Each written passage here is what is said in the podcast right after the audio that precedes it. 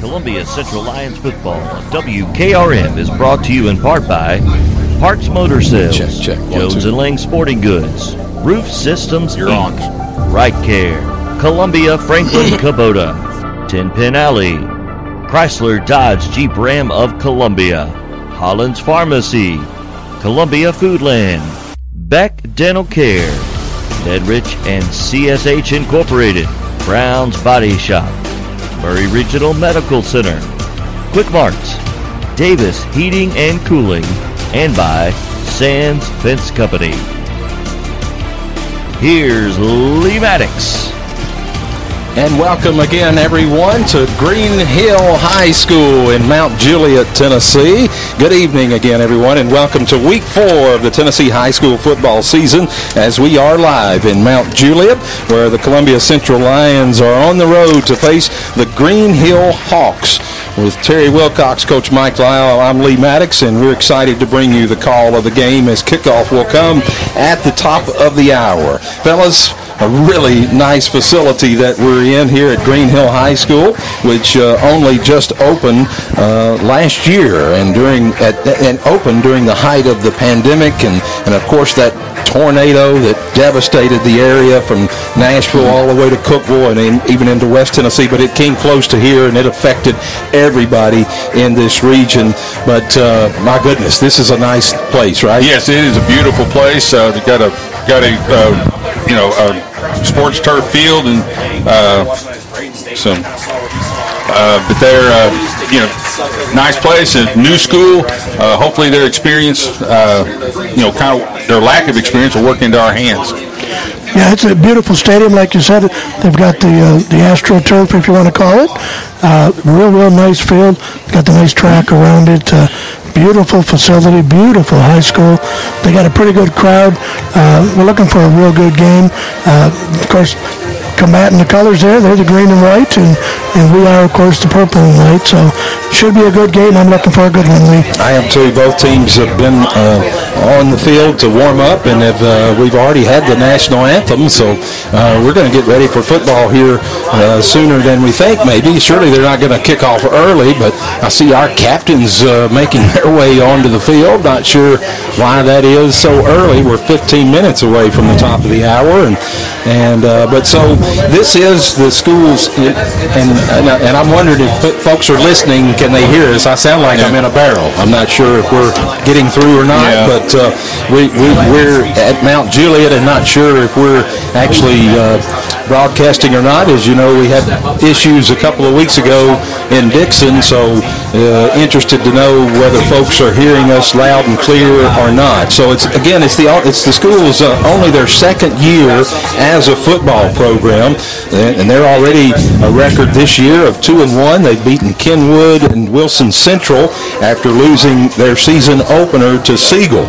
Last year, in their first season, they finished 4-6, beating Stratford and Giles County of all teams. So they play in Region 5, 5A, and are led by Coach John Crouch. As for Columbia, they come in tonight looking for their third win in a row as they are coming off that big region win last week against Franklin County, which of course a great ball game last week if you're a Lion fan. Hopefully you all are. 33-9. Before that, of course, a win over Dixon County and that season opening loss to Marshall County. But last week, they just looked like a team that was starting to come together. Yes, 3 weeks into the season and stuff like that, you're starting to see them starting to get a better feel for Coach Moore's plans, for Coach Moore's way of doing things. The defense really came together well last week and made some big plays, came again aggressively, and hopefully they can continue that this week as well.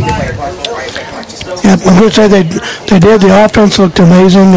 We've seen a few players playing a little different spot than they did previous weeks, but Franklin County was not able to handle the speed that Columbia has is amazing, especially on the outside. When those guys turn the corner, they're gone. Nobody's going to touch them. To me, the big thing this year that's helped the basketball players deciding to come and play. Yeah. They brought some talent, they brought some speed, and they got some height. We got a 6'4" receiver that they really haven't even touched. Brought a considerable amount of athleticism with the program. So this team's got me excited after last week, and hopefully they can continue. This is the team that scores double digits that we're playing. So we're gonna have to play good defense and play good offense. Well, this week, a lot of players that have been missing are expected back in action, namely Antoine Moore, who has missed 2 games from COVID protocols, and Malik Smith is back from COVID tonight. DeAndre Mathers has been out with a banged-up knee. He's back in the lineup tonight.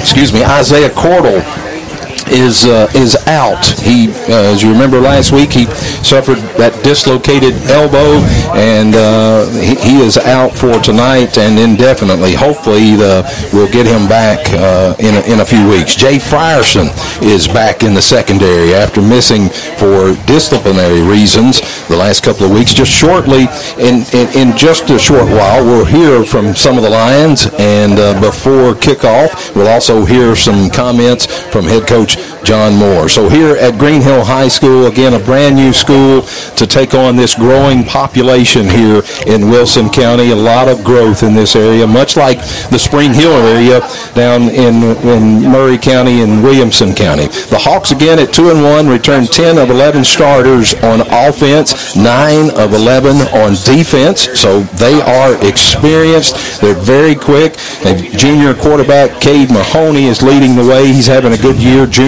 running back Brax Lamberth is expected to carry the majority of the load for the ground game, a strong runner with good open field speed.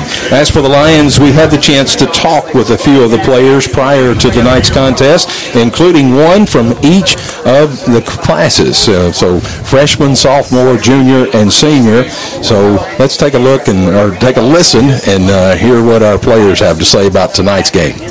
And we're joining with Jace Hoth, the junior tight end and defensive end for the Lions. And Jace, big game that you all took care of business last week in that region game. You go out of conference this week against Green Hill. Your thoughts on last week and then what you're looking forward to against Green Hill?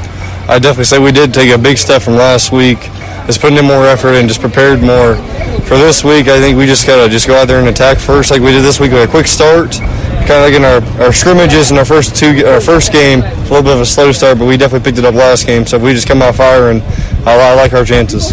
I know last week you had a good game. You actually ended up with a touchdown. That wasn't designed, but you were at the right place at the right time. And then another good pass over the middle to make a good yardage, and so it seems like your offense is getting in the groove a little bit. Oh, yeah, especially with Q just going off for 3 touchdowns last week. It really opened it up. Just being at the right place and the right time. And obviously your defense is holding its own, too, and holding the other team, holding that opponent like you're supposed to. And you want to see more of these 3-and-outs, right? Oh, yeah. Especially with that, we just got such an athletic D-line, solid linebackers, good corners, like good safeties just across the board. I really like our defense. All right, Jace, good luck against Green Hill. Thank you.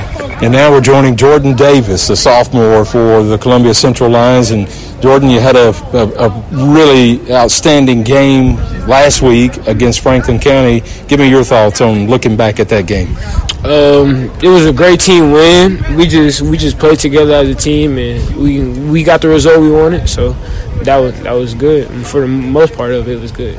So you're just a sophomore, so and you were playing basketball, and I think, and that was kind of the focus. And you came out with some of your other teammates that were playing basketball. Mm-hmm. You guys have made an impact here on the team. Yes, sir. I really actually been playing football longer than I've been playing basketball. I just never really got on the stage where, like, a lot of people can know my football skills as well as my basketball skills. So I think this is, like, the year where everybody's going to know that I also can play football and basketball. So. All right. Well, good luck. Hopefully your number is going to get called again tonight against Green Hill, and we're hoping for another victory. Yes, sir. And joining me now is senior Jordan Brooks. Jordan, you guys you took care of business last week in a big way against that region foe, Franklin County, 33-9. I know that had to make you feel pretty happy after the game last week, right? Yes, sir, it did. It feels good to be 1-0 in the region. It makes us have like a more better bond going into the next week, and it makes us be more uplifted at practice, and it makes us strive to be better the next week. And tell me about this week's practice. Y'all were supposed to have a day off on Monday, but you came in anyway. So, and that was kind of on you players. You decided maybe we need to come in. Well, this year's program, but we're trying to be better than it was last year. So really, there's no days off during the week, and we try to make every game this season the best we can, and try to win every game we can this year. Hopefully, you guys can. You've got some players back that hadn't been with you the last couple of weeks. So what are you looking forward to tonight? I feel like tonight we should go out there and handle business. It ain't nothing that we haven't seen before. So we should go out there and do what we got to do and then win the ball game tonight. So now I'm joined with Jaravius Hall. And Jaravius, you're a freshman on the Columbia Central football team this season, and already in 3 games you've gotten to see a lot of action, so obviously the coaches are pretty excited to see you have that opportunity on the field. And what's it been like for you to be able to contribute? It's been a great experience just to be out there as a freshman. People barely get that as a freshman. Just excited to get playing time and show them what I can do. Obviously, you got to be excited about where you all are. You're 2-1. You're facing a team tonight, Green Hill, that is kind of in the same boat, but they're a brand new kind of school. What are you looking forward to when you get the chance to play against Green Hill? Show them what I can do. Show them that we ain't come to play. We come to beat you and go home. Do what I can do, dominate. All right, Jaravius, good luck against Green Hill. Thanks. And there you have it from some of the Lion players as they get ready to do battle tonight with the Green Hill Hawks. And we're going to also listen, hopefully real quick here, to head coach John Moore to give us his take on what he's expecting tonight, how things have gone in practice. So let's hear from Coach John Moore. Wondering what Coach Moore has to say about tonight's game? Let's check in with Lee Maddox, who sits down with the coach. And now we're joining with head coach John Moore. Coach Moore, extremely important victory you got last week with the win over Franklin County, and it seemed like all phases of your game kind of came together, and it showed on the field. First, let's talk about your thoughts on last week's game. A big win for us. We're excited about that. We finally got off to a good start, which was nice to have. I stalled a little bit in the second and third quarter, but we finished the game well. Yeah, and the penalties kind of, you cut down on some of the mental mistakes, and I know you, as a coach, you had to be happy to see that, but I know there's still some that you were working on. Yes, we're happy about that. We've been harping on that about playing with more discipline, and we did that to a certain extent. I mean, we did have some holding calls downfield, but that doesn't bother me. Those are effort penalties. I can live with those. And we didn't have any major boo-boos in the kicking game, and that's always a blessing. Yeah. So obviously that was we can't stress enough, and I know you're thinking of that to get a region win, and you're 1-0 in the region, 2-1 on the young season, and now you go back outside the region. With a team that you really, nobody knows much about because they're a brand new school. This is their second year to have a football team. Your thoughts on playing Green Hill? Well, we don't know too much about them. They some of their students came from Mount Juliet, and they drew some from Wilson Central too. So those kids have been coached pretty well at those schools. They've got some talent. And they're certainly capable of beating us if we mess around. And they've won some games. There's no doubt. They know how to score points, and they know how to play defense. Yeah, they've got the same record as we do. So we've got to show up and be ready to go. So, and I'm not sure how practice has gone this week. I think obviously we had the holiday, but I think your kids decided they wanted to meet and practice, and maybe that sent a signal to you all as coaches, and maybe vice versa. I'm not sure. Yeah, I used to be hardcore about practicing on Labor Day and punishing those who didn't show up, but as I've gotten older, I've sort of waned on that. But they wanted to practice. Guys showed up. We got something done that day. Well, what about the rest of the week? How's it been? It's been okay. It's been all right. I can't complain. Well, one good thing, I think you're getting a lot of players back. Yeah, the nucleus of your team when you started the season, you had some injuries, you had COVID, and I think things are kind of getting back together, right? Back to that original, those starting lineups are back that we should see against Green Hill. Yes, we're starting to get some people back. Antoine is back. Malik has come back as well. And we're getting Jay back off suspension, and he's done a good job this week. And DeAndre Mathers. And that's right, DeAndre is with his knee sprain. He's back with us too. And it was a scare last week with seeing Isaiah Cordell. Anytime you have to bring a stretcher out on the field, that kind of it's a scary situation.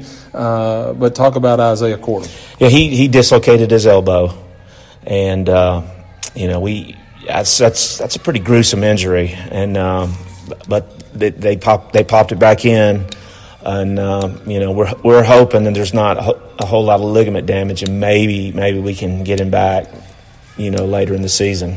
All right. Well, Coach, I know you're excited to have a chance to get win number 3 tonight against Green Hill, and not think about what you got to do when you're facing back in the region next week, so it's one game at a time, right? Yeah, first things first. We've got to take care of business tonight. All right. Coach, good luck tonight. All right, thanks. And welcome back to Green Hill High School as the Columbia Central Lions are set to take on the Hawks of Green Hill here in Mount Juliet, Tennessee. Here just moments away from kickoff. Both teams have yet to storm out on the field, and they've had all the pregame activity. There's a huge crowd here on the Green Hill side, and looking across the way from where we are in the press box on the visitor side where the Columbia folks are gathered, There's quite a few fans that have made the trip up here. Hopefully they'll trickle in even more to fill up the stands on the far side for the Columbia Lions. As Green Hill now enters the stadium, enters the field, and they're carrying a lot of flags. And, gentlemen, I know that's in remembrance of what happened 20 years ago tomorrow. Hopefully none of us will never forget what happened 20 years ago on 9/11. I know I'll never forget it. And just a great show of pride, and just and as the Lions come out onto the field too, onto their side of the field, and look like, I'm not sure who won the toss, but I know we're going to receive this opening first half kickoff. Yeah, Terry, did you see? Not sure who won the toss, but we'll definitely. We're working on some things here in the box. We'll go on offense first, and I'm just going to tell you here on offense starting tonight at receiver Bubba Perkins, at right tackle Tylan Orr, at right guard Camden Bratton, at center Louis Maddox, left guard Jordan Brooks, at left tackle Eli Height, at tight end Jace Hoth, at one of the right halfbacks is Q Martin, the fullback is Caden McCoy, Christian Biggers at the left halfback, and of course led by number 10 Luke Usselton, who has been all the way this year at quarterback. On defense, Jace Hoth at defensive end, Michael Johnson at nose guard, Jordan Brooks at defensive tackle, Lewis Maddox at defensive end, linebackers Matthias Ward, Watson Harvey, and Joseph Whaley, cornerbacks Q Martin and Adrian Hidalgo at safety, Malachi Cordell for his brother, and also at strong, strong safety is Malachi Cordell. So we're getting ready to set to receive the ball as Q Martin, Adrian Hidalgo, and Caden McCoy are back deep for the Lions as the Green Hill Hawks are getting set to line up, and kicking off for them will be Sam Crickmar. will be kicking it from his own 40. They'll be going left to right, or the Lions will be moving right to left on your radio dial. They're dressed in their white jerseys and purple pants, and here's the kick. We're underway here at Green Hill High School. Caden McCoy is going to get the ball at the 7-yard line. He's up to the 15, now the 20, and he gets a hit, but he gets away. He's across the 25, up to the 30, a stiff arm out, and finally gets taken out of bounds at the 38-yard line. It looks like that's where they'll mark the ball, where the Lions will start on offense, 1st and 10. Yeah, good job on the front wedge. He moved up to the middle a little bit to draw in the defense, and then broke it out to the side, and he was able to get to the corner. So here are the Lions, 1st and 10 at their, now they'll spot it at the 34-yard line. That's where they'll spot it. And that traditional set that we've been seeing with the two halfbacks, and there goes Biggers in motion. He's going to get it around the right side, looking for room. He reverses field and comes back up. He's only going to get maybe 2 yards on the play. He'll get up to the 36-yard line is where it'll be 2nd and 8 for the Lions. They got fancy everything over there. They got a digital yard marker. Got a digital yard marker over there. I was just noticing that. On the far side of the field there, so that's kind of neat. And this field it's not AstroTurf, but it's definitely a different type of turf that can take cleats or AstroTurf. So it's a really nice field that they've put into play up here. Here's Usselton under center. Here comes Q Martin to get the jet sweep around the left side, and he goes down, and they're not going to call him down right there. I thought he might have hit the ground. He got his hand down in time. It looked like his hip went down. But anyway, he moves up 2 yards. They'll spot it now at the 39-yard line, where it's going to make it 3rd and a long 5 to get that 1st down. So a big play already here early in the game for the Lions. They need to make this conversion right here to continue this possession. Now Jordan Davis in the lineup for Biggers at the left halfback. And here's a fake for the sweep. Usselton rolls around, finds Jace Hoth right at midfield. Complete 1st down for the Lions. That's the play they had success on last week. So just a fake, all the sweep stuff over here to the left. Usselton rolls out to his right and finds Jace Hoth right there. Little bootleg rollout, and wide receiver there takes the corner deep. We've got Jason Hoth coming in on the drag route underneath, and wide open for a big 1st down. Huge 1st and 10 for the Lions. Just underway here for Columbia. Their 1st possession right at midfield now, 1st and 10. Here comes Q Martin with the jet sweep around the left side, and they have read that right away.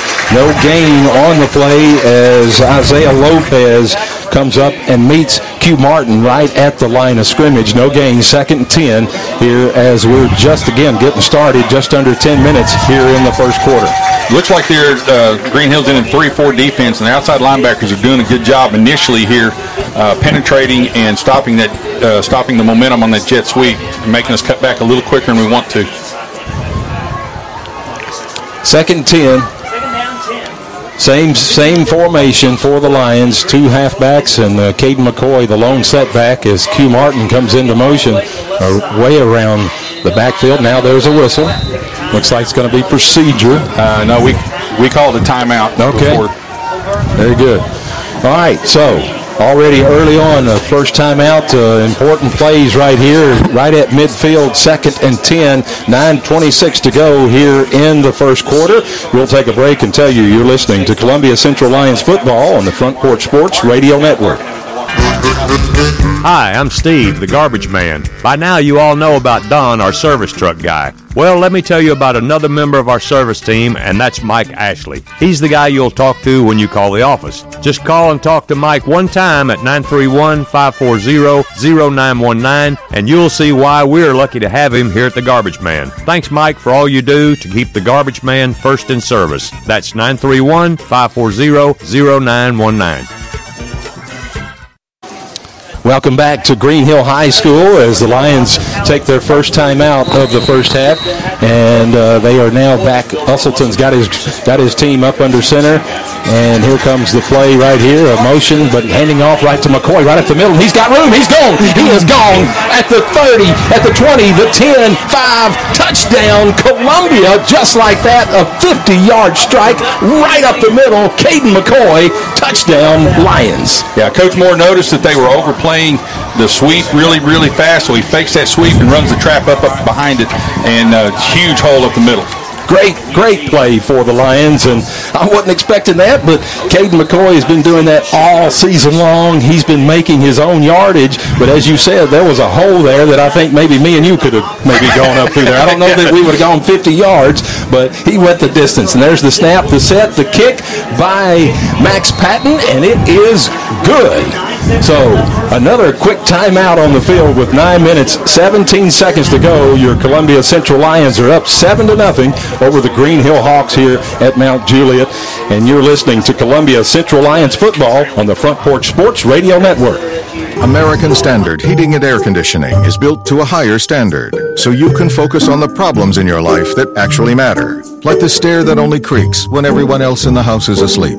American Standard Heating and Air Conditioning, built to a higher... 1-388-2090 for all your home comfort needs. Davis Heating and Cooling is your local American Standard dealer and proudly serves the Murray County area. Find Davis Heating and Cooling online and on Facebook, or call today, 388-2090. This is Terry Wilcox, a.k.a. The Chicken Man, a.k.a. T-Willie, and you're listening to 103.7 FM WKRM, Columbia, Tennessee. And welcome back to Mount Juliet, where your Columbia Central Lions have gone on the board first, 7-0 here with a quick strike from Caden McCoy. And there's a short kick. Oh, it didn't go 10 yards. I don't know if he missed that kick or Max Patton was kicking and he missed it or something, kind of got up underneath it. I don't think that was an onside kick. No, he was trying to do a pooch kick and put it behind the front line and in front of the second line, and just missed it, hit the tee a little bit. We also had an offsides down here, but I think they're going to take the ball where it is and decline the penalty. Okay, so Green Hill is going to get great field position for their first possession here right at the Lion 49-yard line, where it'll be 1st and 10. So they're still trying to adjust something. The referees are coming together to talk about something. Not sure what that is, but they're still looking to set that ball. Now they're going to move the ball a little bit. What are they going to do? They're going to re-kick? Looks like they're going to penalize us. They are going to go ahead and penalize us for the offsides. They're going to re-kick. We had a man about a yard past the ball before it kicked, and so they're going to re-kick. Terry, you got the drive summary from that touchdown run for Caden McCoy. Right, Columbia, they went 66 yards in 5 plays. Took 2 minutes, 34 seconds off the clock. And it ended with a 50-yard Caden McCoy run. The kick was good. Columbia 7-0 with 9:16 to play in the first quarter. Very good. Thank you, Terry. So they are going to reset. I like this better. I don't know. I mean, maybe they weren't going to allow. They weren't going to allow to, I guess, let them have the ball like that, but I don't understand why. I think with the offsides, by rule, it kills the play, so they have to mark it off. Green Hill didn't have the choice. I think if Green Hill had the choice, they would have taken the ball at the 50-yard line. All right, so Max Patton, they back it up 5 yards. He's going to be kicking from his 35-yard line as we are reset here. They actually took a second off the clock, but Max Patton approaches the ball. Let's get a good kick here, Max. It's going to be a line drive and on the ground, and the receiver's going to down it at the 32-yard line is where now where Green Hill, the Hawks, will take over on their first possession here in this first quarter, first possession of the ball game. And we gave up 5 yards on the kick and gained 15 yards on the eventual spot. So, like you said, that worked out for us. I like that a whole lot better. I didn't like that kick, but that sweep kick is very hard. It's very hard to handle, and it's also hard to set up a return. And it did exactly what Coach Moore was wanting it to do, and just destroyed their return. And he had to cover it to be safe with it. So here's Green Hill. Up to the line of scrimmage, Cade Mahoney is their quarterback, the junior quarterback who sets up usually in the shotgun. gets his plays from the sideline, and as he's looking to the sideline to run his plays, he's got receivers on both sides. They like to throw the ball a lot, and there's a bad snap, but he's going to hand it off right up the middle to his money guy, the running back number 33. That is Brax Lamberth, who is a proven running back, and if he gets into the open, guys better look out. So they got 6 yards right up the middle there, so we've got to close that gap a lot more than what they just did right there.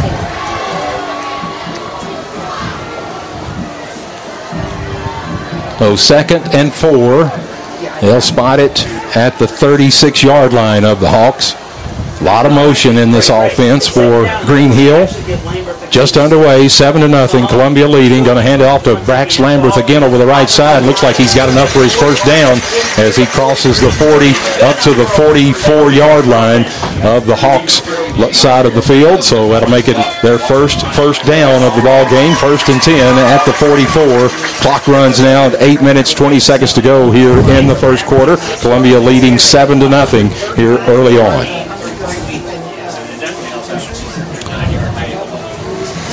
New running back in for the Hawks. 1st and 10, there goes Mahoney. He's going to hand it off to that running back, and he's got room up the middle. Gets 9 yards on the play, crosses midfield up to the Columbia now side of the field. They'll spot it now at the 47. The 47-yard line, just inside the 48-yard line of Columbia, where it's going to make it 2nd and about 2 to really get the good first down. 2nd and a short 2. So here's Mahoney. So far, every play a running play. And there's a low snap. He's going to hand it off again to his tailback. And he's got the first down. Crosses the 45 down to the 42-yard line of Columbia, where they'll get 1st and 10. And quickly tempo play here for the Hawks as they line up on the ball very quickly to keep our defense kind of on their toes. And they need to get on their toes. Going to hand it off again right up the middle, and he's finally brought down. Jace Hoth brings him down, but still a 4-yard pickup on the play. Nico Duffy is the sophomore running back for the Hawks right there. Green Hill's just doing a very base power play right now. It's a hat on a hat, and they're keeping our guys tied up right now, and we can't get off the blocks. We're going to have to get off the blocks a little quicker and seal up the gaps. First time I'm seeing Antoine Moore in the lineup. He is in at defensive end. Let's see what he can bring to the table. We hadn't seen him in a couple of weeks. There's the snap, a low snap, ball's on the ground, and there's a whistle. Not sure why, unless there's a flag. Is there a flag? There was an awful lot of movement. Who moved first? Offsides on the defense. Looks like Antoine Moore on the right side jumped. That's his anticipation, trying to anticipate the snap count. There's the official call from the referee, offside, so that's going to bring him a lot closer to the first down. He's going to make it 2nd and a long 1 for the first down. They've got to get to the 32-yard line for a first down. They'll spot it at the 34 of Columbia. Clock runs 6 minutes, 20 seconds to go here in the first quarter. Here's Mahoney, that shotgun, trying to make the Lions jump. Now he's kind of suspends play to get a different call from the sideline as the play clock goes down to almost 4. And there's Lamberth up the middle. Got good yardage, got the first down. He's inside the 30, down to the 28-yard line of Columbia. So, guys, they're beginning to worry me a little bit here. We need to stop a run here. They've run the same play every time, just to power up the middle. And again, we're not getting rid of our blocks, not shedding blocks, and getting to the ball carrier quick enough. Not sure where our linebackers are. So here's Mahoney with Lamberth behind him. He's just going to hand it right off to him around the right side. Goes by Jace Hoth, and he's going to get a more good pickup on first down, at least 5 or 6 or 7 yards there around the right side of the Columbia defense. 6 yards, so to make it 2nd and 4. They'll spot it at the 32-yard line, 33-yard line of Columbia. Or excuse me, the 23-yard line. And there's Lamberth again. He's got room up the middle. He's still on his feet inside almost to the 10-yard line. So he gets the first down. He's going to get down to the 12 before he's finally brought down by That's Q Martin coming from his safety position to make the tackle. And they are tempo right back on the ball. Here's Mahoney, going to hand it off again right up the middle to Lamberth, and he gets 3 yards on the play right up the middle of that offensive line and just pushing our guys back right now. Yeah, so far they've been able to block us one-on-one up front, which allows a couple other linemen to get into our linebacker's face, and they can't see the ball with their fighting off the guards. Somebody needs to make a stop right here, punch that ball loose. 2nd and 5. Right up the middle goes Lamberth again, and he's hit right at the line of scrimmage by Levante Addison, but still positive yards. I mean, he's going to be close to another first down, and it'll be 1st and goal at the 3. They're calling it. It's 1st and goal at the 2-yard line is where the Hawks are going right now, straight ahead with the ball. They're going to hand it off right up the middle, and he's in the end zone for a touchdown for the Hawks. So, I mean, just right down the field. From their own 32-yard line, the Hawks not a single pass. And looking at their film, they like to throw the ball quite a bit. They never threw the first pass. They just ran the ball right at us and went right down the field. Yeah, they were able to block our defensive linemen with single blocks, and when that allows other linemen to get downfield on our linebackers, we've got to have our down linemen command double teams, and that frees up our linebackers to make plays. Here's the snap, the set, the kick, the extra point, and we are tied here in Mount Juliet as Green Hill has tied up this ball game 7-7 with 4 minutes, 21 seconds to go here. We got a tie ball game. You're listening to Columbia Central Lions football on the Front Porch Sports Radio Network. One-stop shopping. That's why so many people shop Chrysler Dodge Jeep Ram Fiat of Columbia. As the #1 volume CDJR dealer in Tennessee, we offer the largest selection of new Ram, Jeep, Dodge, and Chrysler vehicles. And when you have the largest selection of new, you have the largest selection of used, too. Combine that with state-of-the-art, fast, accurate service, and you've got Tennessee's #1 volume dealer. Shop online at Chrysler Dodge Jeep Ram of Columbia.net. Middle Tennessee's Ram Truck and Jeep headquarters. You can count on us. Based on combined retail and fleet sales as reported by Chrysler in the state of Tennessee in 2019.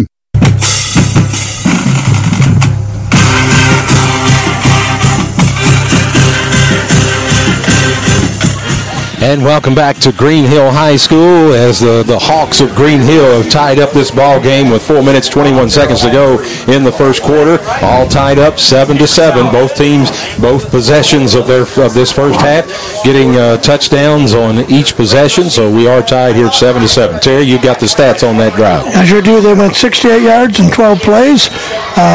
Finished it off with a 2-yard run by Lamberth. It scored 7-7, and they took 4 minutes and 54 seconds off the clock. 4:21 left in the quarter. Wow, they just took it to us. We got to do something on defense, as here comes the kick, and looks like Q Martin's going to get it at the 11. He's at the 20. He's at the 25. He's looking for room. He'll cross the 30. He'll go down at the 32-yard line is where Columbia will begin 1st and 10 with their second possession here of this ball game. Again, this game not a region game for obviously either teams. Columbia in 6-5A. And the Green Hill Hawks, the first time they've been in a region, they were an independent team last year. This is they're in Region 5, 5A. So both 5A schools, and so far, they're kind of equal, at least on offense. Both have answered. Let's see what Columbia is ready to do here on 1st and 10 from their own 32. Usselton under center, going to hand it to McCoy right up the middle. He's looking for room. He's just picking his way. Gets maybe a yard, close to 2 yards on the play. That'll make it 2nd and 8 for the Lions here in the first quarter. Game tied up 7-7. Just really underway. Both teams looking very sharp on their first offensive possessions, and Columbia needs to answer right here for sure. 2nd and 8. At their 34-yard line. Usselton under center. Biggers and Q Martin at those wingback positions. Caden McCoy at the tailback. He's going to fake it this time. It is a sweep. Looking, rolling right, looking for Jace Hoth, and he's got him. Jace Hoth makes a kind of a shoestring kind of catch there for his first down. Crosses the 45. They'll spot it at the 46. So kind of that same play that they did before, Coach. It is exactly the same play. They fake the sweep over here to the left, roll out back, bootleg to the right, and they got Hoth dragging across the field once the other receivers cleared out. So that was, and it was, Jace Hoth made quite a great play to bring that ball in. He got it right down at his feet, and then got a couple more yards after the catch. So here's Usselton under center, 1st and 10. Going to fake it this to the left, and now he's throwing back to his right. He's got McCoy across midfield, down to the 40, down to the 35, across the 35.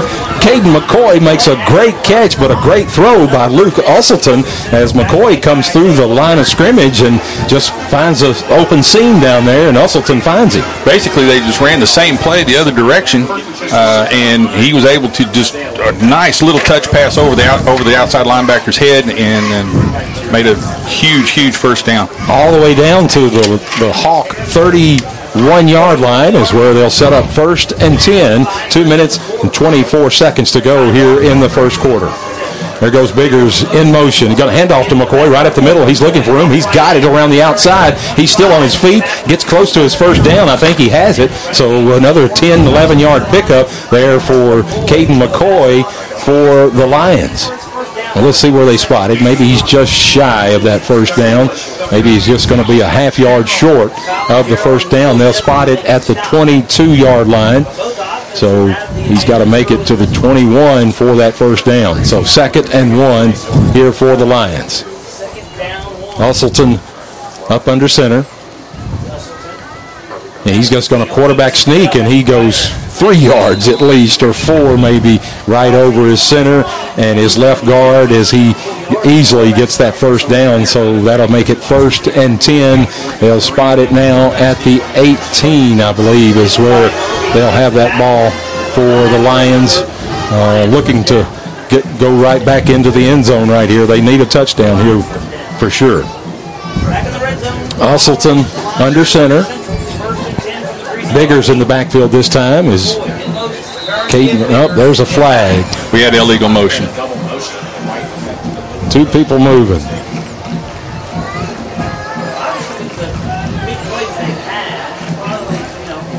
Illegal procedure, Columbia. That'll back us up 5 yards, so it'll be 1st and 15. They'll spot it now just outside of the 20 at the 23-yard line, where it'll be 1st and 15. 1 minute, 16 seconds to go here in the first quarter. All tied up, 7-7. Columbia knocking on the door, though, here, trying to get back in the end zone. Usselton under center. He's going to hand it off to Biggers, looking for room right in the middle of the line of scrimmage, and not much where to go. Actually, he might have got a yard as he was just trying to pick his way through the right side of the line there. Looked like they slanted into the play while on that, and got a lot of penetration, and he didn't have any place to go with it. So that'll make it 2nd and 14 here as they'll spot it at the 22-yard line of the Hawks. Clock running now, under 40 seconds here left in the first quarter. As Usselton under center, same formation. Here comes a motion. He's going to look to throw it again, and he's gotten Christian Biggers on the out pattern, but just Biggers couldn't hang on to it. So ball falls incomplete. That makes it 3rd and 14. Clock stops with 23 seconds to go here in this first quarter. He had him open on the flat route. He just threw it a little bit behind him and made it a tough catch for him. Yeah, Biggers was trying. Yeah, the line gave him plenty of time to make the throw. So let's see what we can do here. We need to get a first down, if not the touchdown. Usselton under center. Since Q Martin in motion, he's looking to throw, looking downfield, throwing into the end zone. There's interference. There's the flag. Interference in the end zone with Bubba Perkins, I believe. That's who was the intended receiver in the end zone. I'm not making out that number quite sure.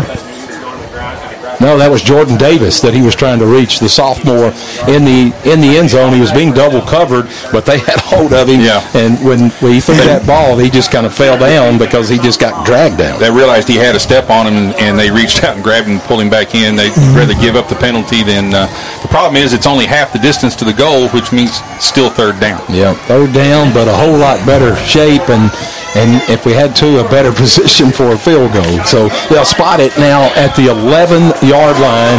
It'll be 3rd and 3 now for the Lions as Usselton brings his team up to the line of scrimmage. And there goes, he's going to hand it off to Biggers right at the middle. He's got room in the middle, and I believe he's going to make his first down as he gets inside the 10-yard line down to the 8-yard line, and that will be 1st and goal for the Lions here as the end of the first quarter. Well, now they'll stop it because they'll mark the first down. Not sure what they're doing. Take a look at it. I don't know what they're. While the Lions are backing up, looks like they're possibly going to measure. I don't see a point in that, but anyway, they may see something. Obviously, they can see it a whole lot better down there than I can see it up here. So they are measuring it. Clock is stopped with 3 seconds to go here in the first quarter. Let's say we go for it if we didn't get it, but we have it. It's a 1st and goal for the Lions. More than likely would be the end of the play because once they get end of the quarter, Once they get the chain reset, then they'll start the clock. Yeah, there's no point to try to hurry anything up here and take their time and get this touchdown on the first play of the second quarter as the Lions, there's the end of the first quarter. Been a good one so far. Both teams take their first possessions in the first quarter to get touchdowns. Both of them, we went 66 yards, they went 68 yards. And we're ready to in 1st and goal territory now. So we'll take a quick timeout and tell you you're listening to Columbia Central Lions football on the Front Porch Sports Radio Network. At CSH, we know the sport of football builds discipline, character, and work ethic. 3 common characteristics of winners. It's a sport where we drowns out me. Leadership is nurtured, and that's why CSH supports all Murray County football teams and want to say a special thanks and good luck to every player, coach, volunteer, and parent of this year's teams from youth programs, middle schools, and high schools. We know football builds men that make a difference. Let's go. For the 75th year, Columbia Central Lions football plays on WKRM. Welcome back to Green Hill High School as we're set to bring you second quarter action here at Green Hill High School as Columbia and Green Hill all tied up at 7 apiece here as we begin the second quarter where Columbia will have it 1st and goal from the Hawk 8-yard line. Is where Luke Usselton will set up under center with 2 tailbacks in the backfield. Here comes motion for McCoy. He's going to hand it off to Biggers right at the middle, trying to pick his way and really nowhere to go as he hit the line of scrimmage on the right side, but the Hawks were right there. So no gain on the play. 2nd and goal from the 8-yard line of the Hawks. They have, they've got a good size defensive line. They're matching up really well with our offensive line, but let's see what we can do if we can find a way to get into that end zone right here at 2nd and goal. Luke Usselton looks like he's unsure of the play. As the play clock now at 7, and he's going to call, the coach is going to call a timeout. Well, we'll take a timeout with him, give time for our sponsors. We sure do appreciate the folks that sponsor Columbia Central Lions football and the Front Porch Sports Radio Network. This is J.P. Plant with TriStar Sports Radio. As I travel around southern Middle Tennessee and North Alabama covering local and regional sports, sometimes both me and my car need a bit of refueling. Fortunately, there's always a Quick Mart convenience store nearby. Whether it's filling up with a cup of joe or grabbing a chicken tender sandwich with all the fixins. Yep, Quick Mart Convenience Stores gets me and my car to the next event. Stop in on your next road trip. Quick Mart Convenience Stores, proudly serving Shell gasoline. This is Coach Mike, and you're listening to the best radio in southern Middle Tennessee, WKRM 103.7 FM, Columbia, Tennessee. Welcome back to Green Hill High School here in Mount Juliet, Tennessee, as we are live here. The second quarter just underway for where your Columbia Central Lions are 7, looking to add more to Green Hill's 7 as well. Here comes Q Martin around the left side, looking to get in the end zone, and he is there.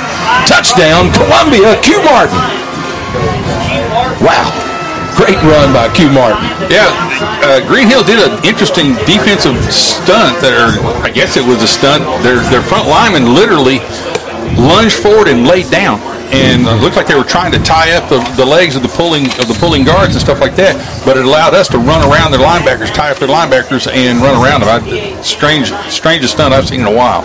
And here's Max Patton with the extra point attempt, the set, the kick, and it is good. So, again, great run by Q Martin. Great look at that play. Kind of a little wrinkle that they thrown in there, but it worked. 8-yard little touchdown scamper, and he was going out to the outside and then cut right back up in the middle and really untouched until he got into the end zone and gets the touchdown. They did a good job of destroying our pulling guards' leading interference, but in doing that, they also eliminated their pursuit. And once we were able to seal off the linebacker, then he could run into the end zone untouched. Well, very good. New score now with 11 minutes, 14 seconds to go here in the second quarter. 14 for the Lions, 7 for the Green Hill Hawks. And let's hope that we get a good kick here and get something working on our defense to stop this running attack that Green Hill was so successful on their first possession. I believe that they didn't have a possession. They took so long, I guess, on that possession they had over 6 minutes or so. I'm not sure what it was that they had. And, of course, we took almost 5 minutes on our first possession. Here's Max Patton kicking deep this time. That's what I like to see. The receiver gets it at the 9-yard line, across the 20, the 25, and spins out of a tackle, still on his feet, across the 30, over the 40. Will finally get wrapped up and taken out of bounds by Bubba Perkins way over here on the near sideline. So unfortunate that they got that much. That was Ontarius Sharp that made that tackle here, number 18 for the Lions. Finally, all the way up, though, to the 44-yard line of the Hawks is where they'll set up first and 10 as we are just underway here in the second quarter. Columbia leads 14-7 over the Hawks. Now here's Mahoney.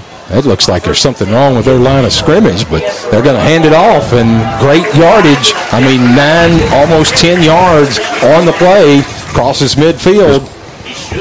Running straight ahead, and they're just pushing our defensive line back. They're winning the line of scrimmage right now. And here comes some extra juice from the sidelines is Jordan Brooks to try to try to get some stoppage there in the middle of that line of scrimmage. And Terry, we'll come to you here in just a moment with the scoring summary from that touchdown run. But here's Cade Mahoney. He's set up now at the 1st and 10 at the Columbia 46. He's going to get it to Lamberth around the right side, and he's finally taken down from behind after picking up 3 yards on the play. Terry, give us that was Jordan Brooks that made that tackle. That's right. For Columbia, they went 68 yards in 11 plays in 4 minutes and 59 seconds, ended it up with an 8-yard run by Q Martin. The score is 14-7 Columbia with 11:14 to go in the half. Very good. 2nd and 6 now for the Hawks as they line up at the 41-yard line of Columbia. We've got to do something to get a turnover or something to stop this running attack because they're going to hand it off again right on the left side, and he's got room across the 40, inside the 40, now down to the 38-yard line goes Lamberth, and he's been running just at will, so it's going to make it 3rd and about a long 1-yard line now, and they'll back it up. It's 3rd and 2. That is at the Columbia 38-yard line, 3rd and 2 for the Hawks. Here's Mahoney. Taking his time, getting a play in this time. This is where we need a stop, guys, right here on defense, some kind of stoppage. Here it is. He's handed off. He's got the first down. Crosses the 35 down to the 34-yard line of Columbia, where it'll be 1st and 10 for the Hawks. I mean, they just run the same play over and over. Powering right over the top of us right now. Again, they're winning the line of scrimmage with single blocks, and that allows their edge blockers to get to our linebackers. So now, ball spotted at the Columbia 34-yard line, 1st and 10. Clock running at 8 minutes, 45 seconds to go here in the second quarter. Mahoney eyes the line of scrimmage in his shotgun position. He's going to hand it off to Duffy around the left side, and he's got 3-4 yards there. He's going to get it to the 30-yard line. It'll make it 2nd and 6 for the Hawks. As we just don't have an answer yet. We haven't made a stop behind the line of scrimmage yet. They're just outmanning us at the moment. There's Antoine Moore and Jace Hoth in at defensive ends, and Michael Johnson, or that's Jaravius. That's Michael Johnson there at nose guard, and no, that is Jordan Brooks at defensive tackle, and I'm not seeing who's on the other. That's. Tristan Harden is in at defensive tackle, trying to get some meat in there to stop this run. Oh, there was movement, but they didn't call it. Now Mahoney's going to look to throw, and he's going to go down for a sack. Who got him? Jace Hoth? No. I can't see who that was. But a big loss for the Hawks. As that was Seontae Morris in. Somehow coming up from a cornerback position. I'm not sure where he came from, but he came out of nowhere. I actually think it was a busted coverage, and he just out-hustled it. He did. He showed his speed, and he is one of the fastest players we have on the team. So a loss, a big loss, 3rd and 14, as they're going to go back to this run. And then finally, there's Watson Harvey stepping up to make a strong tackle after only a couple of yards, and that's going to make it 4th and 12, as it looks like that Green Hill will bring on their punting formation. One good thing's been happening is as they've been pushing us down the field, we have not given up a big play yet. It's been averaging 6 to 8 yards, but they haven't given up a big play. And when we got that, when they ended up with 3rd and long, they tried to pass it, and we were able to get to that sack. So. Well, that was the first time that they've looked to throw the ball the whole night, and it didn't work. So maybe they're going to stick with Now here's the Green Hill trying to pin us back deep as receivers are back there, and it goes into the end zone. What do they do? Yeah, touchback. Wow. Thank goodness. They had good coverage on that. They did have good coverage, but that ball just kind of took off under that defender there that was trying to down it inside the 5-yard line, but thankfully it goes into the end zone for a touchback, so Columbia will take over on their own 20-yard line, 1st and 10. So finally we get a hold on defense. That may be the break we need right now, because we've been trading offensive drives with them right now. We got a defensive hold. Now if we can get 2 scores up and then continue to not give up a big play, make them drive a long ways to score, then we'll be back in control of this game. Well, let's hope we drive a long way, at least 80 right here. Either I'll take it in this one play, or if it takes 10. Whatever it takes, let's get into the end zone. Here's Usselton. He's going to hand it off to McCoy right around up the middle, and he breaks out to the outside looking for room out there and not going to find any. Actually, looks like he's going to lose yardage. He's going to go out of bounds finally at about the 19. Could be the 18. Your 18-yard line is where they're going to spot it, so a loss of 2 on the play. 2nd and 12 for the Lions as the clock continues to run now. All this running that we're doing, this clock is running fast. It's 5 minutes, 50 seconds to go here in the second quarter. Columbia leading 14-7 over Green Hill. Here's Usselton under center. Got Caden McCoy is a tailback. Here comes Christian Biggers, the jet sweep around to the right side looking for room. He can't quite find it, and he loses his footing as he picks up maybe 1 yard on the play, so that's going to make it 3rd and 11. So we got to have a good play right here, guys, to get us out of this little hole. We've been trading their steady drives for big plays, and it's time we get one. We need a We need a huge play here to get us out of this hole and take advantage of their defensive stop. I can imagine this is going to be a passing situation for the Lions as they bring in an extra receiver. Bubba Perkins, Jordan Davis is in there, Q Martin, Caden McCoy, and of course Jace Hoth at tight end. And he's rolling around to his right, flowing deep, looking for Hope way downfield, but over his head, incomplete.